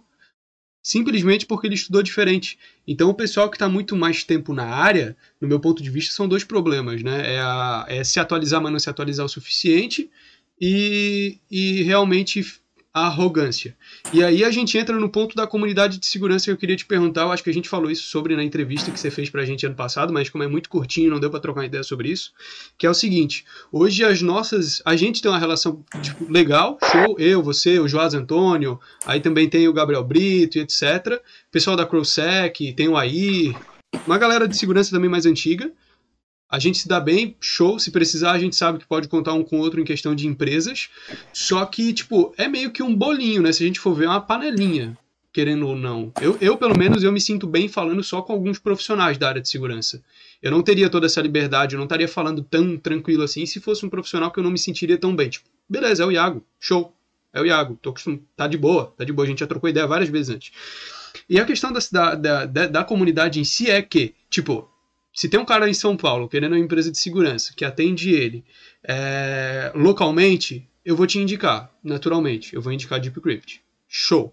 Só que o que acontece na área de segurança é extremamente o contrário. A molecada não indica e ainda fala mal. Não só de empresa, tá, Iago? Eu tô me referindo em questão de profissional mesmo. Do cara terminar, o profissional de segurança terminar uma live no YouTube e cinco minutos depois tá o fulano, outro profissional de segurança, falando mal dele no stories do Instagram. É, cara, assim, vamos, vamos colocar. Vamos colocar os nomes aqui. Vou colocar os nomes. Ai! Né? Ai. Caralho, Iago. Colocar os nomes. Vai, Iago, coloca os nomes, vai. Vamos colocar os nomes porque é o seguinte, cara, é, existe, uma, existe o seguinte, onde isso tudo nasce, né? É, onde é, a gente tem um problema muito sério hoje, que, que é o seguinte, a gente disputa por atenção de um público, minha visão, tá? É, a gente disputa por, a gente, eu tô dizendo, todo mundo quer de segurança, a gente disputa por um público e por uma atenção, a gente está disputando por atenção. Não é por dinheiro, não é por contrato, não é por nada, é por atenção. Uhum. Então isso tudo é um show de ego, tá ligado? Quem é que tá me curtindo, me acompanhando, me chamando para live, me chamando para palestra, me chamando para evento, tá ligado? É pela atenção, é para ser visto pelas pessoas, tá ligado? A gente de segurança hoje, eu posso falar muito com propriedade que eu tô cagando. Tinha um perfil tinha 16 mil seguidores, apaguei. Comecei do zero, 200 e pouco, não tô nem aí. Beleza? Não tô nem aí para quem tá me seguindo ou não tá, cara. Eu, os meus clientes estão seguros, tá ligado? E aí tem uns três, quatro que não estão, porque a gente tá trabalhando para tá, tá ligado? Então, assim, eu não, eu não tenho compromisso com a audiência e com a atenção dos outros. Eu quero aparecer, eu quero estar entre vocês na comunidade, eu quero ter um monte de seguidor, porque eu acredito que se eu tiver, eu vou encontrar mais hackers para trabalhar comigo na DeepCrypt, gente talentosa que quer um trampo, que, tá ligado? Porque é, é- é a minha missão, é trazer gente boa, humilde, que quer aprender, tá ligado? Vencer com hack, tá ligado? Não vai virar coxinha lá, trabalhando com TIzão dentro de um, de um hack trancado, tá ligado? Se eu aparecer, eu chamo mais essa gente. E se eu aparecer, eu tenho mais cliente. O resto, tá ligado? Qual o problema? É que existem algumas pessoas, né, e a maioria, vou dizer, vou dizer todas, todas as pessoas, todas as pessoas, porque elas são humanas, não é porque elas não prestam. As pessoas elas confundem métricas de atenção, de ego, de ser bem quisto, curtido, ok? Com métricas de resultado, tá ligado? Ou seja, Perfeito. eu apareci para um milhão de pessoas. Quantas pessoas estão me contratando? Quantas pessoas estão trabalhando comigo? Tá E, ligado? e- eu e- faço a conta do resultado. Agora, a gente tem uma comunidade, desculpa te manter, é, Afonso, uma comunidade gerando em torno de eventos. RoadSec, BSEC, tem um monte de, de, de eventos de hacking e essas pessoas elas ficam disputando para palestrar nesses eventos. Ok? E são pessoas que são meus amigos. Eu considero, não sei se eles me- consideram, mas eu considero os meus amigos. Ok? São pessoas super talentosas, são pessoas da hora, tá ligado? São loucas, loucas, loucas, tá ligado? Toma cachaça, faz uma bagunça, se diverte do jeito que quiser, é gente da hora mesmo, tá ligado? Da hora. Você senta pra conversar, você fica um tempão, tá ligado? Qual é o problema? O grande problema é que essas pessoas, elas já tomaram tanta pancada de gente ruim que não presta em volta, tá ligado? De outras pessoas que só falam groselha, que tentaram ganhar dinheiro e enganar os outros em cima de hacking, tá ligado? É, é, elas, elas tomaram tanta pancada até para poder entrar em segurança que elas já qualquer pessoa que entra elas já ficam meio assim fala "Pô, peraí deixa eu ir com cautela aqui tá ligado e aí se a gente se aproxima dessas pessoas né e não e não não se aproxima entendendo o caso entendeu porque a humildade é uma via de mão dupla saca então assim se a gente também não olha para a pessoa que está sendo desumilde com a gente e não dá um exemplo de humildade, falar, cara, você tá me ignorando, mas olha, eu tô aqui, tá ligado? Você é escroto comigo, mas show de bola, tamo junto. Mesmo assim, show de bola, tá ligado? Uma hora outra pessoa vê que você não tá querendo disputar com ela, tá ligado? Ela tá querendo, ela, ela começa a ver, e se ela não vê, ela vai começar a passar vergonha, entendeu? Porque ela vai, todo mundo vai perguntar e falar, pô, mas todo mundo gosta desse cara aqui, você não, o que, que você tem contra, tá ligado? Então, assim, humildade, mano, é, é isso tá ligado? E eu, eu vejo que a comunidade está disputando muito por atenção dos outros, saca? E, e, e, são esses palestrantes desses eventos, que são pessoas, são hackers, são talentosos, são super inteligentes, cada um tem o seu negócio e tudo mais, mas eles, eles, eles não vou dizer que eles têm uma panelinha deles, porque eu, até eu também faço parte de alguns grupos deles, e eu também troco ideia com eles, tá ligado? São Uhum. pessoas que eu respeito e admiro. Só que são pessoas que eles decidem quem, quem se aproxima deles e com quem eles conversam, tá ligado? Por quê? Eles não são obrigados também. Pensa Sim. bem, tá ligado? Pô, o cara trabalha pra caramba. Tem cara ali que trabalha em 3, 4, 5 empresas. Eu, eu, eu ia citar nome, mas eu resolvi não citar, porque eu sei que eu vou deixar alguém faltando. Não é por medo, não é por nada. Vai, vai faltar gente. Então eu vou falar desse pessoal que pega todos os palestrantes desses eventos de segurança e coloca todo mundo no que eu estou falando aqui, beleza? Todo mundo, sem exceção, beleza? Esse pessoal, por aparecer tanto, eles recebem uma enxurrada de mensagens. Não estou defendendo eles aqui, fazendo a minha culpa, né? Mas é verdade. Uma enxurrada de mensagens todo dia, um monte de gente perguntando toda hora por onde começar, um monte de gente toda hora chamando para live, chamando para. E o cara tem dois, três trampos, tá ligado? Ele só, também só tá tentando sobreviver, saca? Tá tentando ganhar vida, tá tentando ser um profissional decente, entregar o pentest que tá atrasado, saca? Então, assim, chega, chega numa hora que esse cara só quer conversar com os amigos dele mesmo. Não, não, essa... trocar umas ideias. Mas, mas, o, que me deixa, o que me deixa chateado às vezes não é a questão da, de ter panelinha. Isso é de boa, é tranquilo. O que me deixa chateado é a questão de ficar denegrindo o outro profissional na rede social. Saca? É, ah, tá. É, é tipo assim, a gente tá conversando agora, tá, Iago? A gente tá aqui trocando uma ideia, a gente acaba a nossa live, é, dá, sei lá, cinco minutos, tá lá um stories do, do, do fulaninho da segurança lá falando que, porra, é, acabei de assistir uma live aí que os caras só falaram merda. Eu sei, é, tipo, pô, a gente sabe que é pra gente, tá ligado? A, gente, foi a, a única live de SEC que tava rolando no Brasil era nossa. E, tipo, mandando indireta, fazendo. Já, eu vi isso semana retrasada. Semana passada ou semana retrasada, Caio? Que, que rolou? Semana passada. Semana passada. O cara de SEC terminou a live, deu um minuto, tava um maluco. Ah, vocês querem aprender de verdade? Eu vou criar um conteúdo para vocês aprender de verdade, então farpando cara. Claro. Tipo, eu, é, é essa parte que me irrita. A parte da panelinha é de boa, porque eu também tenho a minha. A gente, a gente tem a nossa. Se eu tiver problema, eu vou conversar com quem tá mais próximo de mim. Não vou falar com o cara de segurança que eu nunca falei com ele na vida. Então, mas o que, o que eu digo é, em questão assim, da comunidade eu, é a toxicidade. Eu, eu, vou, eu, vou, eu vou comentar sobre isso, mas assim, eu vou, eu vou inverter a situação no sentido seguinte. Uma vez eu repreendi um, um líder de um meu time.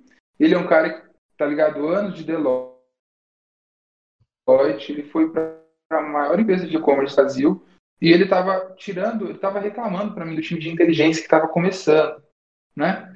E aí, o que, que eu falei para ele? Eu falei, cara, olha só, inteligência mesmo, né? Inteligência, inteligência, ela só é inteligência de fato quando ela constrói esse histórico que eu expliquei mais cedo aqui pro, pro, pro moço. Desculpa, deixa eu aqui. O rapazinho de boné, como é que Caio, Caio, foi pro Caio. Caio, desculpa, Caio. Eu, eu, eu esqueço até o meu nome. Tá?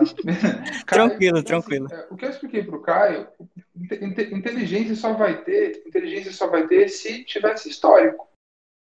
Agora, você está dizendo que eles são burros, que eles não têm condições, que eles não sabem o que é segurança, que eles não sabem de nada. Você já parou para pensar que eles estão falando de um assunto que você não faz a menor ideia? Ou que você está tão cansado que você não consegue tirar coisa nova disso? Então, assim, a pessoa que reclama da burrice do outro, ou do nível do outro, ela está falando do baixo nível dela de conseguir tirar algum proveito de algo simples. Uhum. Se você não consegue tirar um bom proveito de algo simples, de algo trivial, de algo bobo, quem diz que você vai super complexo, cara? Tá ligado? Se você não consegue ver uma criança brincando numa sala e, e parar um pouco e falar, caramba, que bonito isso, que da hora. Você vai conseguir ver o homem pousando, tá ligado, em Marte, vai achar da hora. Não, é o mesmo movimento de parar e pensar, tá ligado? Então, é, é assim, é assim isso ó, diz, em resumo, diz mais sobre eles do que diz sobre vocês. Que, o que eu tá gosto de o que eu gosto de colocar Iago nessa questão aí de ficar meio que desvalorizando o conhecimento que o cara tá repassando é o seguinte é, na área acho que em todas as áreas do universo né sempre vai, sempre vai ter alguém que sabe muito mais do que você e sempre vai ter alguém que sabe muito menos do que você e aí cabe a você aprender com quem sabe mais e repassar o seu conhecimento para quem sabe menos. Então, mesmo que seja o nível mais básico de conhecimento sobre segurança da informação e o cara está fazendo uma live sobre isso, explicando, por exemplo, é, confidencialidade, integridade e disponibilidade, muita gente não tem ideia que porra é essa. é por isso que eu gosto do teu canal. O canal de vocês, na verdade, né? Cara, e, e, é, um, e, é, uma, e é uma coisa muito genial Tá ligado? Isso é genial, genial mesmo. Sabe por quê? Você sabe o que acontece? é, eu, eu não trabalho com, com gente, ainda não, infelizmente, com gente que está começando, tá ligado? Não é o meu mercado, não é o meu público vender cursos para ninguém. Eu não estou interessado. Eu não estou interessado em, em, treinar a gente, em preparar. Eu preparo porque o cliente paga por isso. Eu quero gente boa que tá hands-on, tá ligado? Tá pronto para agir, vamos uhum. trabalhar, porque o problema já pegou, saca? Agora, é, essas pessoas estão em falta, saca? Então, assim, cara, na boa mesmo, é, essas pessoas, é, esse, eu não sei quem foi esse cara, tá ligado? Foi um comentário infeliz, e é uma visão infeliz, e, e é uma visão muito limitada, tá ligado? E essa pessoa, infelizmente, é uma pessoa que está perdendo a oportunidade de conhecer vocês e conhecer o mundo fantástico que é novas pessoas. Tá ligado? É muito blá, blá, blá, é muito é muito emocionalzinho esse papo, parece um papo coach, tá ligado? Mas é o coach. Pô, a verdade é. Você é louco? Iagão coach. A, a verdade é essa, tá ligado? A verdade é essa, mano, assim, eu faço parte, eu vou te falar, eu faço parte e eu, eu, eu gosto muito de, de conversar com vários tipos de gente, tá ligado? Vários tipos. Tá? Eu sou o cara que conversa com qualquer pessoa. Só com... Por isso que eu sou profiler. A, a, minha função é me interessar pelos outros. Entendeu? Então, assim, é, essas pessoas perdem muito. Tá ligado? O problema é quem escuta essas pessoas. Esse, esse é. é o problema, entendeu? O problema é quem escuta e fala: olha, a live do, do, do Guia Anônima foi uma bosta, foi trivial, foi simples, tá ligado? E aí essa pessoa nem foi lá na live ver, tá ligado? E fala assim: ó, não, tá bom, o Guia Anônimo é uma bosta, tá ligado? Vou, ah, se alguém pessoa... me perguntar sobre o Guia Anônimo, eu vou falar que é uma bosta. É, entendeu? Essas pessoas é que perdem, tá ligado? Então, assim, cara, não, não sei o que dizer sobre isso. Eu não, eu não, consigo nem falar mal deles porque eu lamento por eles, tá ligado? Por eles mesmos, assim. Porque se eles estivessem abertos, eles aprenderiam muito mais. Primeiro sobre humildade, né? E depois, porque assim, cara, hacking é duas coisas, tá ligado? Duas coisas, é estudo e humildade. Concordo. Duas coisas. Caralho, que lindo. Se você só tiver. Se você tiver só. As 10. Se você tiver. Se você tiver só estudo, cara, você não cresce. Você vira um cara muito inteligente, mas você não cresce na carreira, tá ligado? Você não vai para frente. Ninguém vai te dar oportunidade nenhuma, esquece. Até porque, até porque você precisa de contato para crescer e você só tem contato sendo humilde, né? Se você Exatamente. for arrogante de merda, você não vai conseguir nada. Agora, se você for um humildão, mas você não estudar nada. Também não, também não adianta. Ah, eu vou contratar ele porque ele é gente. Tipo assim, ah, o Afonso tá abrindo vaga de emprego. Eu acho que ele vai contratar alguém que é gente boa. Eu vou contratar o cara que é gente boa, não sabe fazer porra nenhuma. Não vou, cara. Empresa quer, quer lucro, como você falou antes. Agora, sabe, agora sabe qual que é o problema? É que o estudo faz com que influa ego, tá ligado? É, é. Você você está disputando contra a sua própria burrice, você precisa se motivar. E quando você descobre um, um, bug, uma falha, estuda alguma coisa, você fala, pô, agora eu sou o cara, tá ligado? E aí quando você sobe de nível, você pega um livro novo, uma documentação nova, você fala, eu sou um bosta. Eu, eu 20 anos estudando não consegui estudar isso daqui. Então é, é, um jogo de ego, tá ligado? Pega uma documentação nova de uma. Pega a documentação nova do PHP 8, tá ligado? Falar, nossa, que eu sou um burro, PHP do 5, do 2, e esse negócio aqui tá um JavaScript puro, tá ligado? E, aí você fala, pô, você se sente um burro. E aí, conforme você vai estudando, você para você vai, você vai se sentindo mais importante, tá? É, é tá um, pouco, um pouco disso, um pouco disso. É, cara, realmente, realmente... Mesmo tá crescendo, você tá acredita nisso, se você fica arrogantão, entendeu? É, é realmente. Cara, basicamente. Posso buscar ali pra fazer um café rapidão? Claro, claro, com certeza. Eu vou focar até a câmera em mim aqui. Não, tudo bem. Eu vou até focar a câmera em mim aqui pro pessoal se assustar Boa. um pouco. é... O Iagão deu a fuga. Deu a fuga no meio da hora. Vai pegar água. Pegar água cacete, vai pegar café. Certeza, viciado, cara.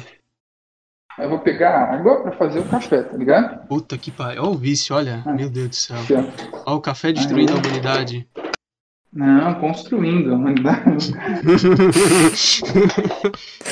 Cara, agora eu, vou, agora eu vou te meter na polêmica, hein, Iago? E a treta dos 202 milhões de dados vazados? É real ah. ou isso aí é um compliance com vários. É um. Como que é? Um, é um union? É uma somatória de vários bancos de dados vazados aí? Cara, é, É uma mistura dos dois, até onde a gente já investigou, tá ligado? É, é uma mistura dos dois, porque assim. É, primeiro é importante deixar claro que nenhuma empresa foi invadida e roubada, saca? Então, assim, até então a gente entendeu, né, salvo algumas investigações que estão assim, se desdobrar ainda, é, não é um caso. Esse que é importante, tá ligado? Não foi um caso que alguém foi lá e roubou 220. Cara, a gente trabalha na DIP, a gente tem um projeto. A gente tem um projeto na DIP que é, é pra, é, era, era, chama de crawler web, né? Funcionou assim, se você tivesse o seu nome ou o seu, CPF, seu CPF no Google, digita ali, é João CPF tal. Ele ia lá, varria o Google todo, copiava numa base de dados, tá ligado? A gente copiou, a gente crawleou, era um crawler do Google, saca? A gente fez um crawler do Google, automação em Python de Selenium, colocou no painel do Django, pum, tá ligado? Já era. Então é isso daí. Mano, isso daí levantou 40 milhões de CPF, saca? Foi muito, mano, foi muito, muito difícil fazer. E não é porque a gente é burro só, não. Só não, né? Cara, é, fazer isso em nuvem é, é, é, é não dá para fazer, nem com lambda dá para fazer. Você precisa de uma de máquina absurda, você precisa estruturar é, a, a, sua infra e o seu maquinário para, por exemplo, você pesquisar, ainda que você otimize o banco de dados, para você pesquisar um CPF nessa base e fazer surgir o CPF, ele vai ter que varrer a base, né? Você pode organizar a base de várias formas, né? Existem vários arranjos para você fazer isso ser otimizado, tá ligado? Mas isso custa recurso de máquina. Então não dá para você fazer isso em nuvem. Acabou, beleza? Você precisa de um data center dedicado. Isso custa dinheiro. Então é seria uma operação para você vender esses dados. Só para organizar e poder vender seria uma operação dedicada. Uma operação que custaria pelo menos 200 mil reais aqui. E 200 mil até 400 mil, dependendo, 280 para 400 mil, dependendo da qualidade dos arranjos dos dados, ok? Então, assim, não foi algo que alguém foi lá, isso tudo para dizer, não foi algo que alguém foi lá, pegou e copiou e trouxe para cá, tá ligado? É algo que, que alguém fez, e se fez, e se obteve. Ainda até agora a gente não teve acesso aos 220 milhões de CPFs numa linha. Imagina uma planilha de Excel, tem um milhão e um milhão e tantas linhas. Uhum. Você não tem uma, uma, planilha de Excel com um milhão ou um checkout do banco, uma query do banco que puxa e mostra os registros, tá ligado? E se tiver o data, o, o metadado desses dados não comprova que esses dados foram obtidos já. É, tá então, a, a, única base que eu tive acesso e que a maioria do público teve acesso é, foi uma base bem simples com CPF, nome completo da pessoa, se é o sexo e a data de nascimento. Mas não diz, não diz se foi foto, é, cor do olho, digital. Só falta dizer aí a cor da cueca que a pessoa estava usando no dia que foi hackeado, porque a mídia lançou que foi vazou tudo. Vazou, amigo, vazou tudo. Corre, foge Na do verdade, Brasil. Isso daí surgiu, cara. Isso, isso daí surgiu. Eu até fiz um stories falando disso no Insta uma vez. Isso daí surgiu do infomercial da PSafe e não é o primeiro. A PSafe já vem há uns anos fazendo isso, uns tempos. A PSafe tem um head lá. Eu queria até desafiar, se pudesse, esse cara, né? Como presidente da Associação Brasileira de Segurança mesmo, cibernética, falar, cara, eu desafio você a abrir publicamente dizer, estão aqui os dados, ó. Estão aqui, não precisa mostrar os dados, precisa vazar a informação. Estão aqui, ó, 220 milhões. Esse laboratório, Defender, a palavra Defender sem as, sem as vogais, né? Uhum. Esse laboratório, periodicamente publica notícias, né, eles têm um padrão, eles têm um perfil, a gente perfilou eles, eles têm um padrão de notícias do tipo, e no final da notícia, o Defender Lab da, da PSafe, PSafe era aquela empresa de segurança que instalava, não sei se vocês lembram, que instalava aqueles AdWords, do, do, do, basicamente quebraram o Baixa Aqui, né, o Baixa Aqui fez uma campanha específica para instalar, era, era o topo, assim, nos anos 2000, você baixava tudo pelo Baixa Aqui, Sim. e aí começou a ter muito AdWords, é, AdWords específico, na, na, e a PC virava antivírus na sua máquina, né? Aí eles se reformularam, se estruturaram, era um, pré, era um pré-Baidu, né? Pré-Baidu, eu ia é, falar isso agora. Eles, eles vieram antes do Baidu, de graça. e aí, cara, eles, eles se estruturaram e ficaram uma empresa séria, tá ligado? Só que lá dentro tem esse laboratório. Esse laboratório tá, ele tá publicando fofoca. Tá ligado? Por que, que é fofoca? Porque não tem evidência, eles não mostram evidência. Não tem show me the code, tá ligado? Você não pode sair falando que valeu 200 milhões de, de CPFs, falando, olha, eu só, eu só mostro se pagar, eu só mostro se contratar gente. Você está falando isso com a população, é infoterrorismo, está causando um pânico na, na, na, população. Agora, é possível, é óbvio que é possível. Uhum. Mas, assim, para fazer uma operação dessa, Afonso, é um processo lento, você pode colocar pelo menos uns dois, três meses. É um processo que tem que ter estrutura, tá ligado? Não é ir lá pegar e copiar, tá ligado? Não é fazer um CSP de SSH e baixar, tá ligado? E copiar de um pro outro, entendeu? Não, não, não, ó, não pode cair internet agora, tô baixando a base de dados do governo. Que isso? Já pensou é, se cair a net? cara, tá ligado? não, é, não é um negócio tão simples, mano. Ainda mais com foto, imagina com foto, cara. Tá ligado? Imagina é, eu, foto. Cara, eu imaginei agora o cara com a máscarazinha da, do V de Vingança. Aquela falando pra mãe dele: Ô, oh, fecha o Netflix aí que eu tô baixando a base de dados do governo. Tá pesando é, cara, internet. Quando você, quando você, operacionaliza isso, você pensa para trás e fala: Poxa, como é que fizeram? Né? Vamos tomar por realidade. Fizeram, beleza. Um tempo. Não, é, não, e é uma operação, e é uma operação que não foi feita com dia, certeza por duas pessoas, três pessoas. Não foi uma invasão. Não, tá ligado? Então, assim, é, é, cara, não, não, não dá, não dá. Entendeu? Qualquer sistema de empresa hoje, TSE, Serasa, Detran, que tem essa SUS, que tem essa base de dados boa aí, eles têm sistema de segurança que detectaria um tráfego específico de rede de saída de dados para cópia remota, por exemplo. Entendeu? Então, assim, engano de você ir lá, conectar os HDs físicos no data center e roubar o dado, fica, a mesma assim ainda dispararia altos alertas, tá ligado? Então, assim, cara, é, é, muito, é muita viagem dizer que vazaram entendeu? Sem, sem deixar uma prova. É colocar em xeque a própria credibilidade enquanto empresa de segurança, entendeu? Mas, enfim, a gente está falando da PSafe, pré-Baidu. A gente não está falando de uma Kaspersky, entendeu? Então deixa os caras falar. Agora, o, o problema é que o jornalista viaja muito nas ideias, entendeu? E não, não chegou com a PC, o que, que deveria ter feito? Ah, é, eu quero, eu quero noticiar no meu jornal para dar publicidade para vocês. Me mostra. Aí o jornalista, eu falei isso com o pessoal da UOL pode ver que ó, o Tilt não, não deu a notícia. Eu falei, olha, conversem com o cara da PSafe, peça para ele, para ver, não precisa postar. Ele, ele veio falar para mim, ah, a gente não pode postar o link, porque aí a gente vai vazar também os dados. Eu falei, tá bom, uhum. mas o repórter tem fé pública. Manda, peça para que o repórter acesse os dados, ele veja e ele coloque na reportagem. A nossa reportagem viu. Ninguém fez isso, tá ligado? Então, assim, é muito mais boato para mim, isso, para não dizer fofoca, é muito mais boato de dados reais que vazaram de outras bases e foram acumulados para demonstrar essa narrativa, entendeu? Do que, de fato, realidade de 220 milhões. Até agora. Né? Amanhã pode aparecer, de fato, isso daí, e aí eu, eu não posso mais me comprometer com o que eu estou falando agora. Até agora, o que eu vi, pesquisei, uhum. a gente está investigando mesmo. Assim.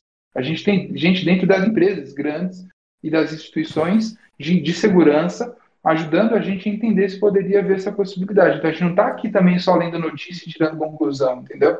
E até agora não tem evidência nem de roubo, nem de hacking e nem de vazamento interno, de gente que foi lá e vazou e vendeu, entendeu? Show. Oh, eu tenho uma pergunta. Ô Iago, agora que teve né, esse vazamento aí, tudo isso, você acha que realmente existe privacidade? Cara, é, privacidade é um conceito, primeiro, respondendo, privacidade é um conceito que mudou nos últimos cinco anos. E hoje, privacidade é o que você, indivíduo, determina que é privado, tá ligado? Facebook colocou uma função no seu perfil dizendo, olha, isso é privado, isso é público. Quando ele fez isso, ele mudou toda a lógica do que é privacidade. Antigamente, privacidade era o seguinte: o que era público era que todo mundo na rua podia ver, tá ligado? O que era privado dentro de casa. Entendeu? O, o, tudo que acontece dentro da sua casa é privado. A porta está fechada, a cortina está fechada, você ia reclamar dos outros dentro da sua casa, ninguém fica sabendo, isso é privado. Entendeu? É privado, é privado lá do banheiro que você faz cocôzinho lá, sentado, show, tá ligado? A ideia de privado, tá ligado? Era algo delimitado não pelo indivíduo, saca? Era algo delimitado pela sociedade. O banheiro é aquela casinha que você faz cocô. A tua casa é o lugar onde você pode falar merda e ninguém vai te ouvir a sociedade não vai te jogar para fora e falar que você é um bosta, entendeu?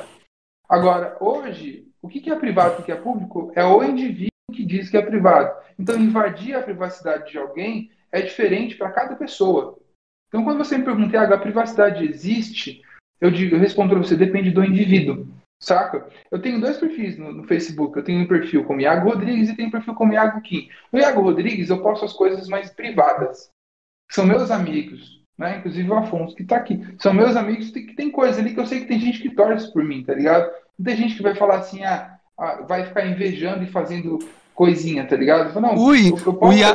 ui, ui, ui, o Iago mudou o nome da empresa dele. Ui, ui. É, tá ligado? Esse bagulho assim, de ironiazinha, tá ligado? Eu não, mano, não sou obrigado, tá ligado? Não sou obrigado mesmo.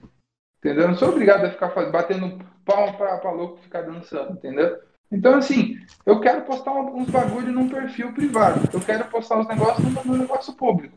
Se alguém do perfil público acessar alguma coisa no meu perfil privado, eu vou me sentir com a privacidade invadida. Aí eu, eu vou achar que eu não tenho mais privacidade. Tá ligado? Mas na verdade, imagina que eu acabei dando acesso. Eu coloquei lá no meu perfil que aquilo dali estava público e aí eu não, não, tomei conta. Eu abri a minha privacidade. Eu só vou me, me dar conta que minha privacidade foi invadida se essa pessoa comentar a postagem. Eu vou falar, ah, você não era para poder ver isso daqui. Enquanto eu deixei público aquilo dali. E essa pessoa que eu não quisesse, tá entendendo? Essa pessoa que eu não, que, que eu não queria sim, que visse, sim. se ela não tivesse nem, nem comentado, eu me sentiria com privacidade. Quando ela começa, tá ligado aquele negócio assim, tem a situação assim, a tua namorada tem um monte de nude no celular, mas você não pega no celular dela, tá ligado? Do nada, do nada, você inventa de pegar no celular. A privacidade dela acabou não quando você pegou o celular dela pela primeira vez, mas quando você acessou as fotos. Saca? É. Você já mexia no celular dela antes. Mil anos. Você mexia no celular. Só que você nunca tinha visto nude. Quando você foi nas fotos, ali acabou a privacidade. Tá ligado? E na verdade você não estava nem procurando foto de nude, você estava olhando as fotos de vocês juntos. Entendeu? Então o uhum. indivíduo, hoje, o, a, a, o conceito de privacidade é dele. Entendeu? Então, o que, que, tem que acontecer? O indivíduo tem que levantar o muro e falar: ó, daqui você não passa. Ele que tem que ir lá, entendeu? Ele, a, a, a, sua namorada tem que falar: olha, essa foto que está aqui, infelizmente, né? Essa foto que está aqui, esse aplicativo, meu celular, você não encosta, tá? Você nem, porque a sociedade não está dizendo mais. Não pode encostar no celular da namorada, tá ligado? Não pode mais falar merda na rua, vai falar merda só dentro de casa. Entendeu? Então, assim, a sociedade não está falando mais. Então, a pessoa que tem que definir o nível de privacidade dela. Falei muito blá mas deu entender, né? Eu entendi, consegui entender. Cara, eu, eu, eu tenho só mais uma pergunta, que é sobre a Abracess, que você falou, né? Pra quem não sabe, a Abracess é a Associação Brasileira de Segurança Cibernética. Foi fundada há pouco tempo. E eu queria que você explicasse pra molecada que diabo é isso, né? O que, que é isso? Eu já estou acostumado com, com o mundo de associações, até porque eu faço parte de algumas aqui na região, é, associações empresariais e tudo mais. Aí eu queria que você explanasse um pouquinho para a galera o que, que é a Abracess, o que, que ela faz, o que, que ela pretende fazer. E aí quando você terminar, eu vou dar uma ideia que a gente poderia fazer na Abracess ao vivo. Mas daí fica a teu critério, enfim. Que, que, que, que negócio Opa. é esse? Cara, a Abracess é o seguinte, é, é, no mesmo sentido que eu abri a DeepCrypt para dar emprego e para não dar emprego, é meio, é meio Luciano Huck isso, né? Dar emprego. Não, não, para ganhar dinheiro. No, é, mesmo jeito que eu abri a DeepCrypt para ganhar dinheiro. É, tipo, eu, eu, eu abri a Deep porque eu vi aqui meus parceiros, cara, que eu, que eu tinha trabalhado. Cara, eu passei 10 anos trabalhando com gente melhor que eu. E quando eu vi que eu estava empregado, esse pessoal que me ensinou a trampar não tava, eu falei, meu, eu preciso abrir uma empresa e chamar gente para trampar, entendeu? Então, assim, mesmo que eu vi essa situação, eu vi que o mercado de segurança no Brasil não tem certificação, não sabe quantos profissionais são, falta um monte de coisa. Tá falta número, falta formalização, falta parceria com empresa, falta uma associação que fala assim, olha, o respeito, respeito o, o, o, bug bounty, tá ligado?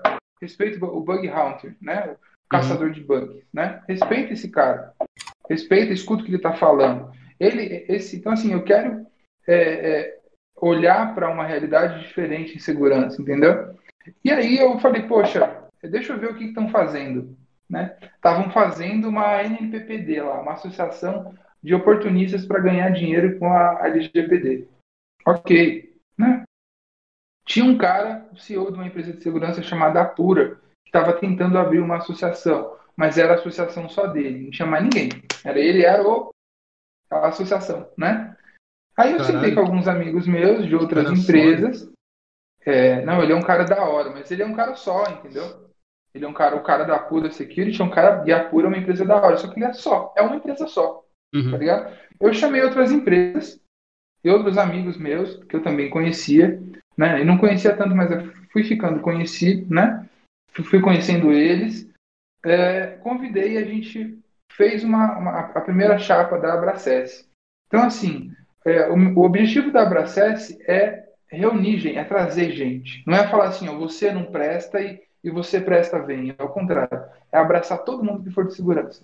Entendeu? Então, assim, é, a gente é, tem como objetivo isso: trazer gente, somar no mercado e construir uma formalização, dizendo: olha, esses são os profissionais, esse é o currículo, esses são os números. Né? É, um, é um trabalho chato de organizar e contar, mas você não sabe quantos profissionais tem. Você não sabe quantos ataques no Brasil hoje de segurança, de, de, de brecha de segurança, de zero day, o Brasil resolve. Entendeu? Porque é muita América Latina. Sim. Então é, é para isso que a gente trabalha, entendeu? E é por isso que eu queria até convidar vocês aqui.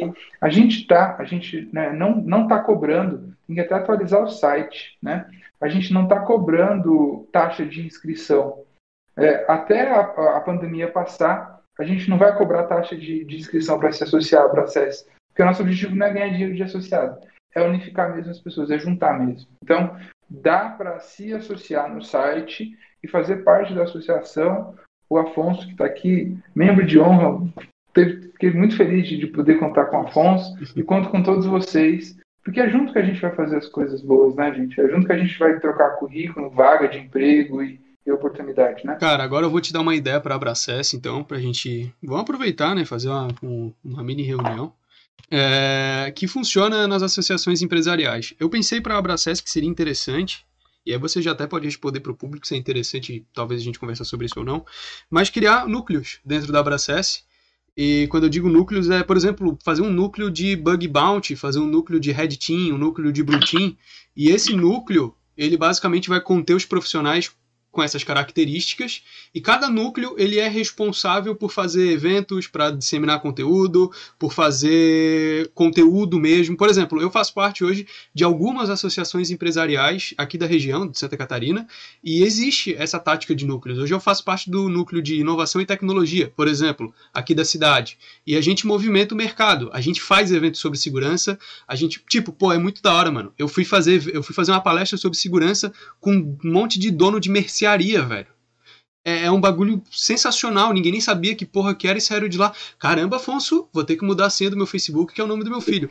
Então, é, é, é, é assim, é, é, criar núcleos dentro da Abracess para que esses núcleos consigam criar conteúdo, disseminar informação e unir aquelas pessoas que trabalham com a mesma coisa. E, pô, sei lá, um núcleozinho de bug bounty, junto uma galera, vai que forma um time de bug bounty da hora alguma coisa do tipo. Enfim, é só uma ideia que eu vejo que funciona no meio corporativo hoje. Cara, obrigado pela ideia. A gente tinha um, algo desse tipo quando a gente começou a projetar a Abracess, é, e a gente chamou isso. É, primeiro, assim, de onde veio a Abracess? Né? Eu, é, eu aprendi, a gente na Deep, lá, lá na, na Deep Crypt, na Decrypt, eu aprendi a trabalhar, a gente é parceiro da ABRAD, que é a Associação Brasileira das Agências Digitais. Uhum. E a Brad é uma associação de anos já. E mudou o marketing digital aqui no Brasil, ter essa associação. Os caras fazem um trabalho muito sério. A gente na Audipcrypt é parceiro da Brad. Não sempre quando uma agência é hackeada, a gente ajuda essa agência, ajuda a Brad. Que a princípio foi hackeado em outubro do ano passado. Né? SQL Injection, né? WordPress, para variar. Simplesão. Foi assim, né? PHP 2.5.2. Né? Ok. Então, assim, é... Então, assim, cara, é, a gente tinha o que a gente chamava de comissões. E a ideia é essa, entendeu? O, o planejamento está assim, é que está faltando gente mesmo. A gente precisa de mais gente. Porque a ideia é de chamar esses membros de honra, como o, o, Afonso, essas pessoas que fazem parte de comunidades, para que essas pessoas chamem a sua comunidade e essa pessoa organize essas comissões. Tá ligado? É, não, é, essas comissões. comissões de... é, sim, sim, essas comissões aí, tipo, poderiam, por exemplo, ter uma reunião quinzenal, uma reunião mensal para alinhamento. Cara, eu já falo em público aqui, eu me disponibilizo para auxiliar nesse tipo de coisa. nesse tipo de organização, até porque realmente eu já estou acostumado com isso, já faz dois anos e pouquinho que eu participo dessas associações Legal, ativamente, cara. tá? Ativamente, eu sou muito ativo nessas associações, e é uma parada que eu vejo que muda, tá? Muda o público, muda uh, quem tá dentro, se transforma. Eu aprendi coisa pra caralho nisso. Então eu me ponho à disposição para a gente organizar junto essas comissões aí.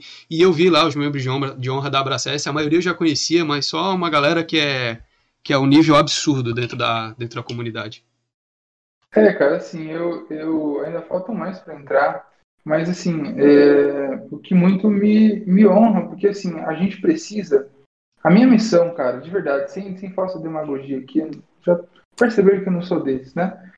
É, é conseguir é fazer com que surja um novo presidente, entendeu? Então a ideia é, se não tiver membro, se não tiver alguém interessado, quatro anos passa logo. Já foi um, falta três eu preciso ter, a gente precisa ter uma nova diretoria, a gente precisa ter gente nova, gente interessada para fazer isso andar. Então cabe a gente agora trazer o máximo de gente que a gente puder e organizar isso. Então, cara, obrigado aí pela proposta de verdade, assim, vamos, vamos fazer isso funcionar mesmo, né?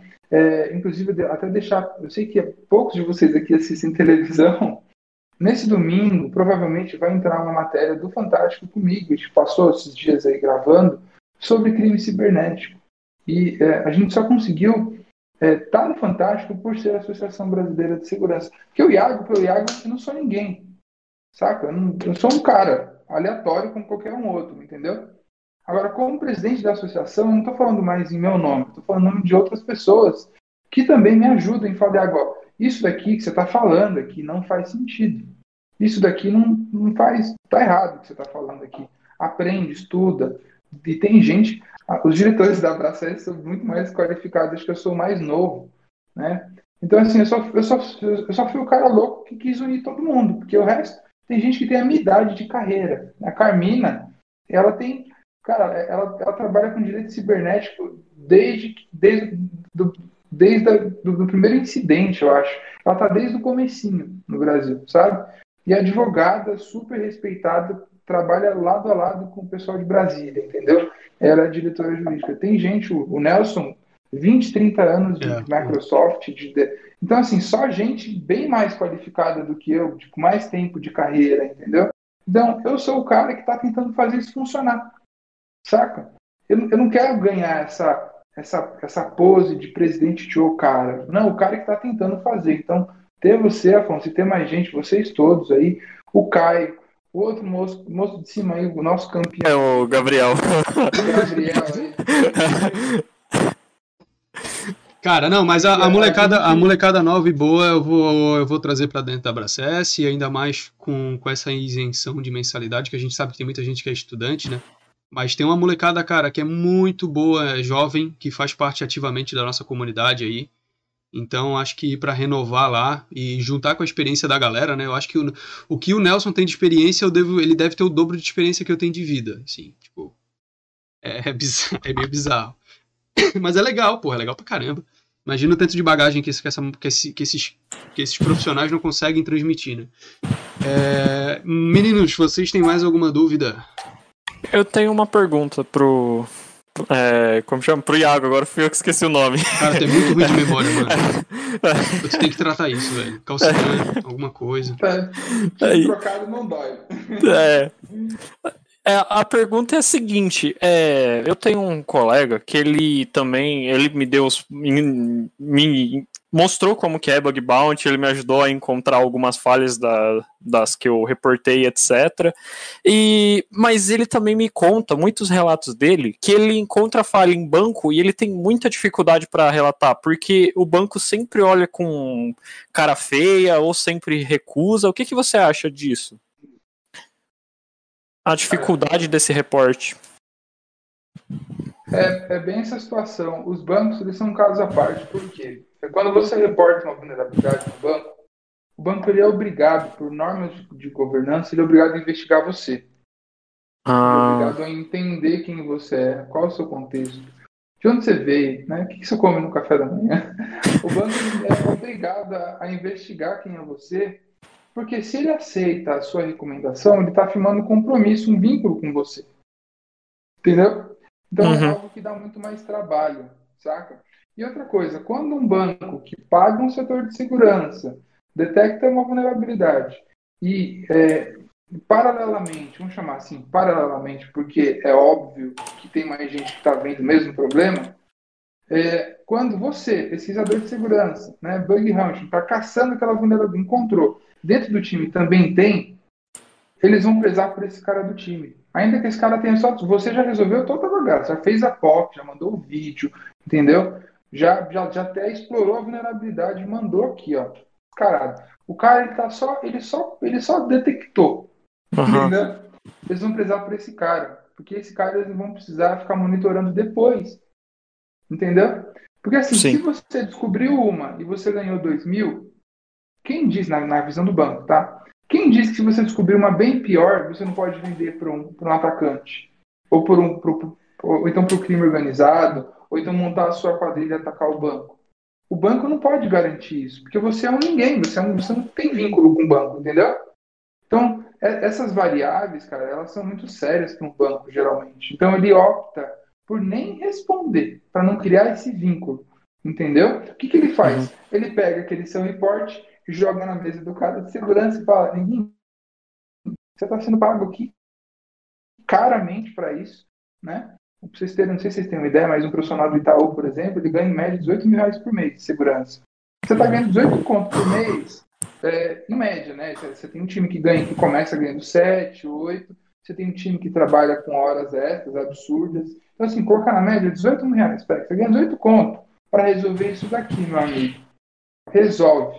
Tem um cara de fora que encontrou, resolve. É isso. E aí as horas extras sobem, entendeu? E o cara ganha 18 conto. Entendeu? Então, assim, uhum.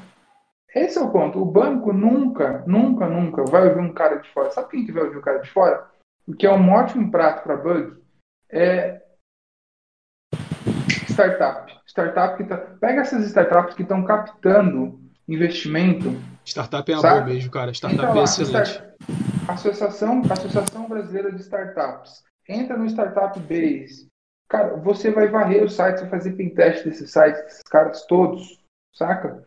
Eu garanto para vocês, se vocês fizerem um, um pentest simples no site, rapidão, beleza? Faz um iconzinho básico, um relatório. Se os caras não responderem vocês, manda para mim, pode mandar para mim, água.deepquip, ainda é deepquip e-mail, beleza? Eu mando, hein, cara. O que, que eu vou fazer? Eu me comprometo. Eu entro em contato, beleza? Apresento o relatório, mando a proposta no preço que vocês colocarem e quando a empresa contratar, o pagamento vai direto para a conta, nem passa pela DIP, vai direto para a conta de vocês. Só para a empresa ouvir, porque não é um cara, agora é uma empresa, entendeu? Então, assim, por quê? Porque às vezes ela não vai ouvir um cara que ela pode estar com medo do cara. Fala, sim, cara sim, sim. Tá ah, mas é, é um aleatório, não é uma empresa, não, não, tem como re, não tem como confirmar se é profissional ou não. Mas o lance de startup é, é, é interessante. Aqui na Level a gente atende bastante startup. É, principalmente na parte de análise de vulnerabilidade.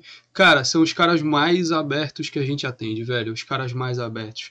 O cara faz reunião e, porra, Afonso, é que nosso sistema é bom pra cacete, tá? Nosso sistema é foda.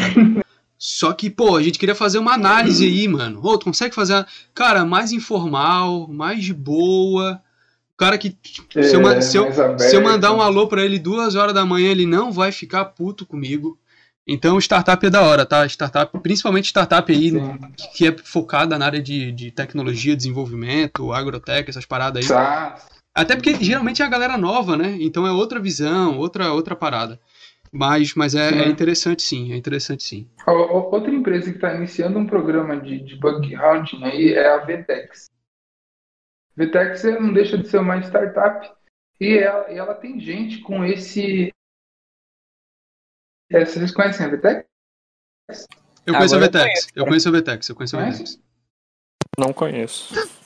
Então, a, a, a Vtex hoje, se você pegar aí é, duas mil empresas hoje, tá? Duas mil lojas virtuais no Brasil, no mundo, no mundo, né? Duas mil lojas, loja da Sony, loja da Motorola, a loja do Carrefour, todas essas lojas são da Vtex. A tecnologia uhum. por trás é da Vtex, saca? Beleza? Então, assim, o e-commerce hoje se divide em Vtex, Magento, Shopify e tem mais alguma coisinha o da... O e-commerce, o e-commerce do, do WordPress que é, que é bastante forte também. É, não, tô falando de e-commerce, e-commercezão, né? Tô falando, tô falando de e-commerce de verdade, Afonso, seu arrombado. É, não, não, não, quis ser grosso, assim? O commerce, o commerce é assim, é, é, um, é um lojista, né? É o pequeno, é o pequeno. É. é. o pequeno. É o pequeno, é o pequeno. Esse, esse cara não, dificilmente vai te pagar 5 mil no pentest. Não vai. E olha que 5 mil nem é preço de pentest. Não, né? não, 5 mil não é preço Mas, de pentest nem. Entendeu? Porque a loja dele custou mil. É, então eu não é. vou te pagar 5 para resolver um problema de uma loja de um, entendeu? Isso mesmo. Então, assim, é, as mensalidades da VTEX, se eu não me engano, começam com 1.200, a mensalidade, né? Depois, de, depois da VTEX, vocês têm a Jet Commerce, vocês têm a, a Trade também. Essas, essas empresas de e-commerce, elas entregam lojas, é uma grande oportunidade. Estou falando da VTEX porque ela, eles estão abrindo, se não me engano, no próximo semestre aí um programa de bug hunting. E esse programa, você, pelo que eu estou entendendo lá, você consegue se cadastrar. Entende? Eu não estou vendendo nada, não estou sabendo, né? Eu estou vendo de fora aqui, mas acredito que um programa de bug hunting interno seja assim, você fica que nem do Google, você se cadastra, ganha autorização, vira um pesquisador, Uhum. não, né? Então, assim, vale a pena. Empresas de e-commerce e startups. A Trade também tem um programa bem legal, o time deles é legal, bem interessante. A Vind, conhecem a Vind? A Vind eu não conheço. A Trey A eu é uma conheço, empresa- tal, mas a Vind não. A Vind é uma empresa que processa pagamentos por assinatura. Hoje, SaaS no Brasil é dividido em duas grandes empresas. A Yugo, que vai desde imobiliária, que cobra aluguel todo mês, que manda o boleto, manda a cobrança, até as startups específicas, fora Spotify e essas startups que usam por representação e-banks, né? Todo mundo que cobra por SaaS hoje cobra ou com o Yugo ou cobra com a, a Vind. A Vind acabou de ser comprada pela Localweb e está também aberta a bug hunting. Por quê? Porque se eles descobrem uma falha, os caras perdem cliente na hora. Na hora, na hora. Certo? Então, assim, gente, e-com- ó, startups, e-commerce é um mercado prato cheio para bug hunting. Esqueçam o Facebook, esqueçam o Google, esqueçam Amazon. Esqueçam. Esses negócios aí, gente, não perde tempo. Vocês vão descobrir, é legal. Sabe o que é legal? Para você ter um e-mail de um cara da hora lá dentro, e quando tiver um problema, você pedir ajuda para ele. Saca? Para isso. Mas não vale vir à noite estudando essas vulnerabilidades aí. Saca? O Pato ganhou um tantos mil do Facebook porque descobriu um problema legal. Show. Parabéns, Pato. Você é um cara da hora. Inclusive, ele é um cara da hora, tá ligado? Quantos mais ganharam aqui do Brasil? Entendeu? Fechou. Show. Meninos, algumas dúvidas, alguma dúvida vocês ainda? Não. Não, o papo foi bom, gostei. Tá, beleza. Então é o seguinte, Thiago. é, aqui a gente tem duas perguntas finais que a gente faz igual para todo mundo. Elas são para ser mais objetivas, então se é tipo assim, é quase um, não é bem um bate-bola jogo rápido, porque só são duas perguntas, mas são duas perguntinhas padrões, tá? E depois dessas perguntas, depois que você responder a última, a live simplesmente encerra, tá? Você terminou a sua resposta, a live encerra e acabou por hoje. Então eu já gostaria de agradecer quem está assistindo a gente. Não sai ainda que a gente tem as duas últimas perguntas. Muito obrigado a todo mundo aí. A live vai ficar gravada, compartilha com a galera. Se você não conhecia o Iago, uma boa oportunidade para você conhecer. É, muito obrigado aí, meninos que participaram, Caio e Gabriel pelo casting, pelo auxílio, e eles estão aqui a todo momento Tem um gatinho ali também. Lá no canal do CTF, né? A gente, a gente tem o nosso. gatinho. E eu queria também agradecer, antes de fazer essas perguntas, a participação do Iago, que é um cara que eu sou muito fã do trabalho dele. Eu acho que o trabalho, tanto do Iago quanto da, da Decrypt, são, são trabalhos ex- excepcionais, que, que compartilham, inclusive, muito conhecimento com a galera, participando de eventos, postando até mesmo nas redes sociais, ou até no canal do YouTube do Iago, que hora ou outra aparece alguma coisa. E, e hoje a gente nem falou de café. vadio com essas coisas, né, mano? É osso. Fazer o quê? Eu, e, e hoje a gente nem falou de café. Não falamos, entendeu? Porque todo mundo viu você pegando 25 xícaras de café. Ah, agora vamos para as duas últimas perguntas final, vai. Você queria, é, a primeira pergunta, Iago. Você já foi hackeado alguma vez? Opa, essa pergunta é bem interessante, cara. É, hackeado no sentido de um, um cara que eu não. No sentido tradicional, não. É, não que eu saiba, isso é importante dizer, né? Não que eu saiba, ou seja, se me hackearam, não falaram para tirar sarro, né? É, eu, agora, no sentido de brincadeira, vou considerar brincadeira. Alguns amigos já me hackearam algumas vezes, algumas várias vezes, né? Várias, várias vezes. E eu é, recebo isso sempre muito com, como se fosse um, um, um, carinho mesmo, tá ligado? E agora, dá uma olhada que você tá, hackei você aqui, tá ligado? Eu invadi, entrei, já aconteceu. Eu fui atender uma empresa, é, a empresa que fez o RG digital daqui de São Paulo. E aí lá dentro tinha um cara de segurança, ele falou, olha, no primeiro dia que eu fui atender essa empresa, imagina, eu cheguei lá, meu jeito com terninho, tá ligado? Mó sério, né? Eu tô trabalhando de um lado, daqui a Polícia Civil de São Paulo, do lado de cá os caras que fizeram um RG digital de São Paulo, tá ligado? O cara dessa empresa chegou para mim e falou, olha só, eu hackei, então, invadi o site da DIP, varri todo o banco de dados, eu numerei os usuários, estão aqui os usuários, ó. Em que cara que eu fico na reunião, tá ligado? Se você não tem a, a humildade como cultura mesmo, tá ligado? O que, que você faz? Você entra na defensiva, você fala que ele cometeu um crime na frente da polícia, entendeu? Eu falei, cara, na boa, assim, né? Obrigado, tá ligado? Valeu. Me explica depois como é que você fez. Me ajuda a proteger isso daí, porque eu tô batendo na nave, entendeu? Me ajuda aí, porque eu tô precisando de ajuda. Ou seja, eu tinha ido lá para proteger ele, saca? E o cara, olha a ironia eu tinha ido lá para proteger o cara e o meu próprio site, entendeu? Então, assim, eu, se, você, se você não tem essa, cara, por isso que tem que ter humildade, velho. Porque se eu for hackeado amanhã, hoje, se eu já tiver hackeado, de boa, a minha reação vai ser essa, tá ligado? E se eu puder até pagar algum dinheiro, sei lá, vou colocar um bug round sobre mim mesmo, né? Idiota, colocar a cabeça assim, ó. Se eu puder ajudar esse cara de alguma forma, tá ligado? Ainda melhor, saca? Porque é isso que tem que acontecer. Ninguém tá, ninguém é o super-homem, o peito de aço, saca? Agora a última pergunta, depois dessa resposta, depois que você terminar de falar, a live encerra.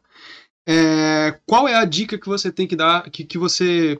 Qual uma, eu queria que você desse uma dica pra galera é, pode ser qualquer coisa, tá? Quando é dica é bem abrangente. Se você quiser fazer uma, um, um, parágrafo motivacional de coach, se você quiser só dar uma dica de livro e valeu, falou, uma dica de filme, ou uma dica da vida, uma dica de segurança. Cara, é abrangente. É uma frase que você quer finalizar a live. É, é só isso. A dica geral zona. Parem de perguntar para os caras experientes que vocês acham que são os fadões, blá blá blá como é que comece por onde começar? Comece por onde vocês gostam. Para de perguntar. Para de me perguntar. Para de perguntar para o Tauan, para Marina, para o Afonso, para o Júlio, para todo mundo. Para de perguntar, tá ligado? Começa, pega um assunto que você gosta e descobre como fazer para aprender aquilo dali. Se vira. Você é hacker, você se vira. Se você quisesse algo mastigadinho, você viraria um dev, ia para a faculdade, estudar 20 anos, mas depois descobrir que não nasceu para isso. Você é hacker se vira, tá ligado? É isso.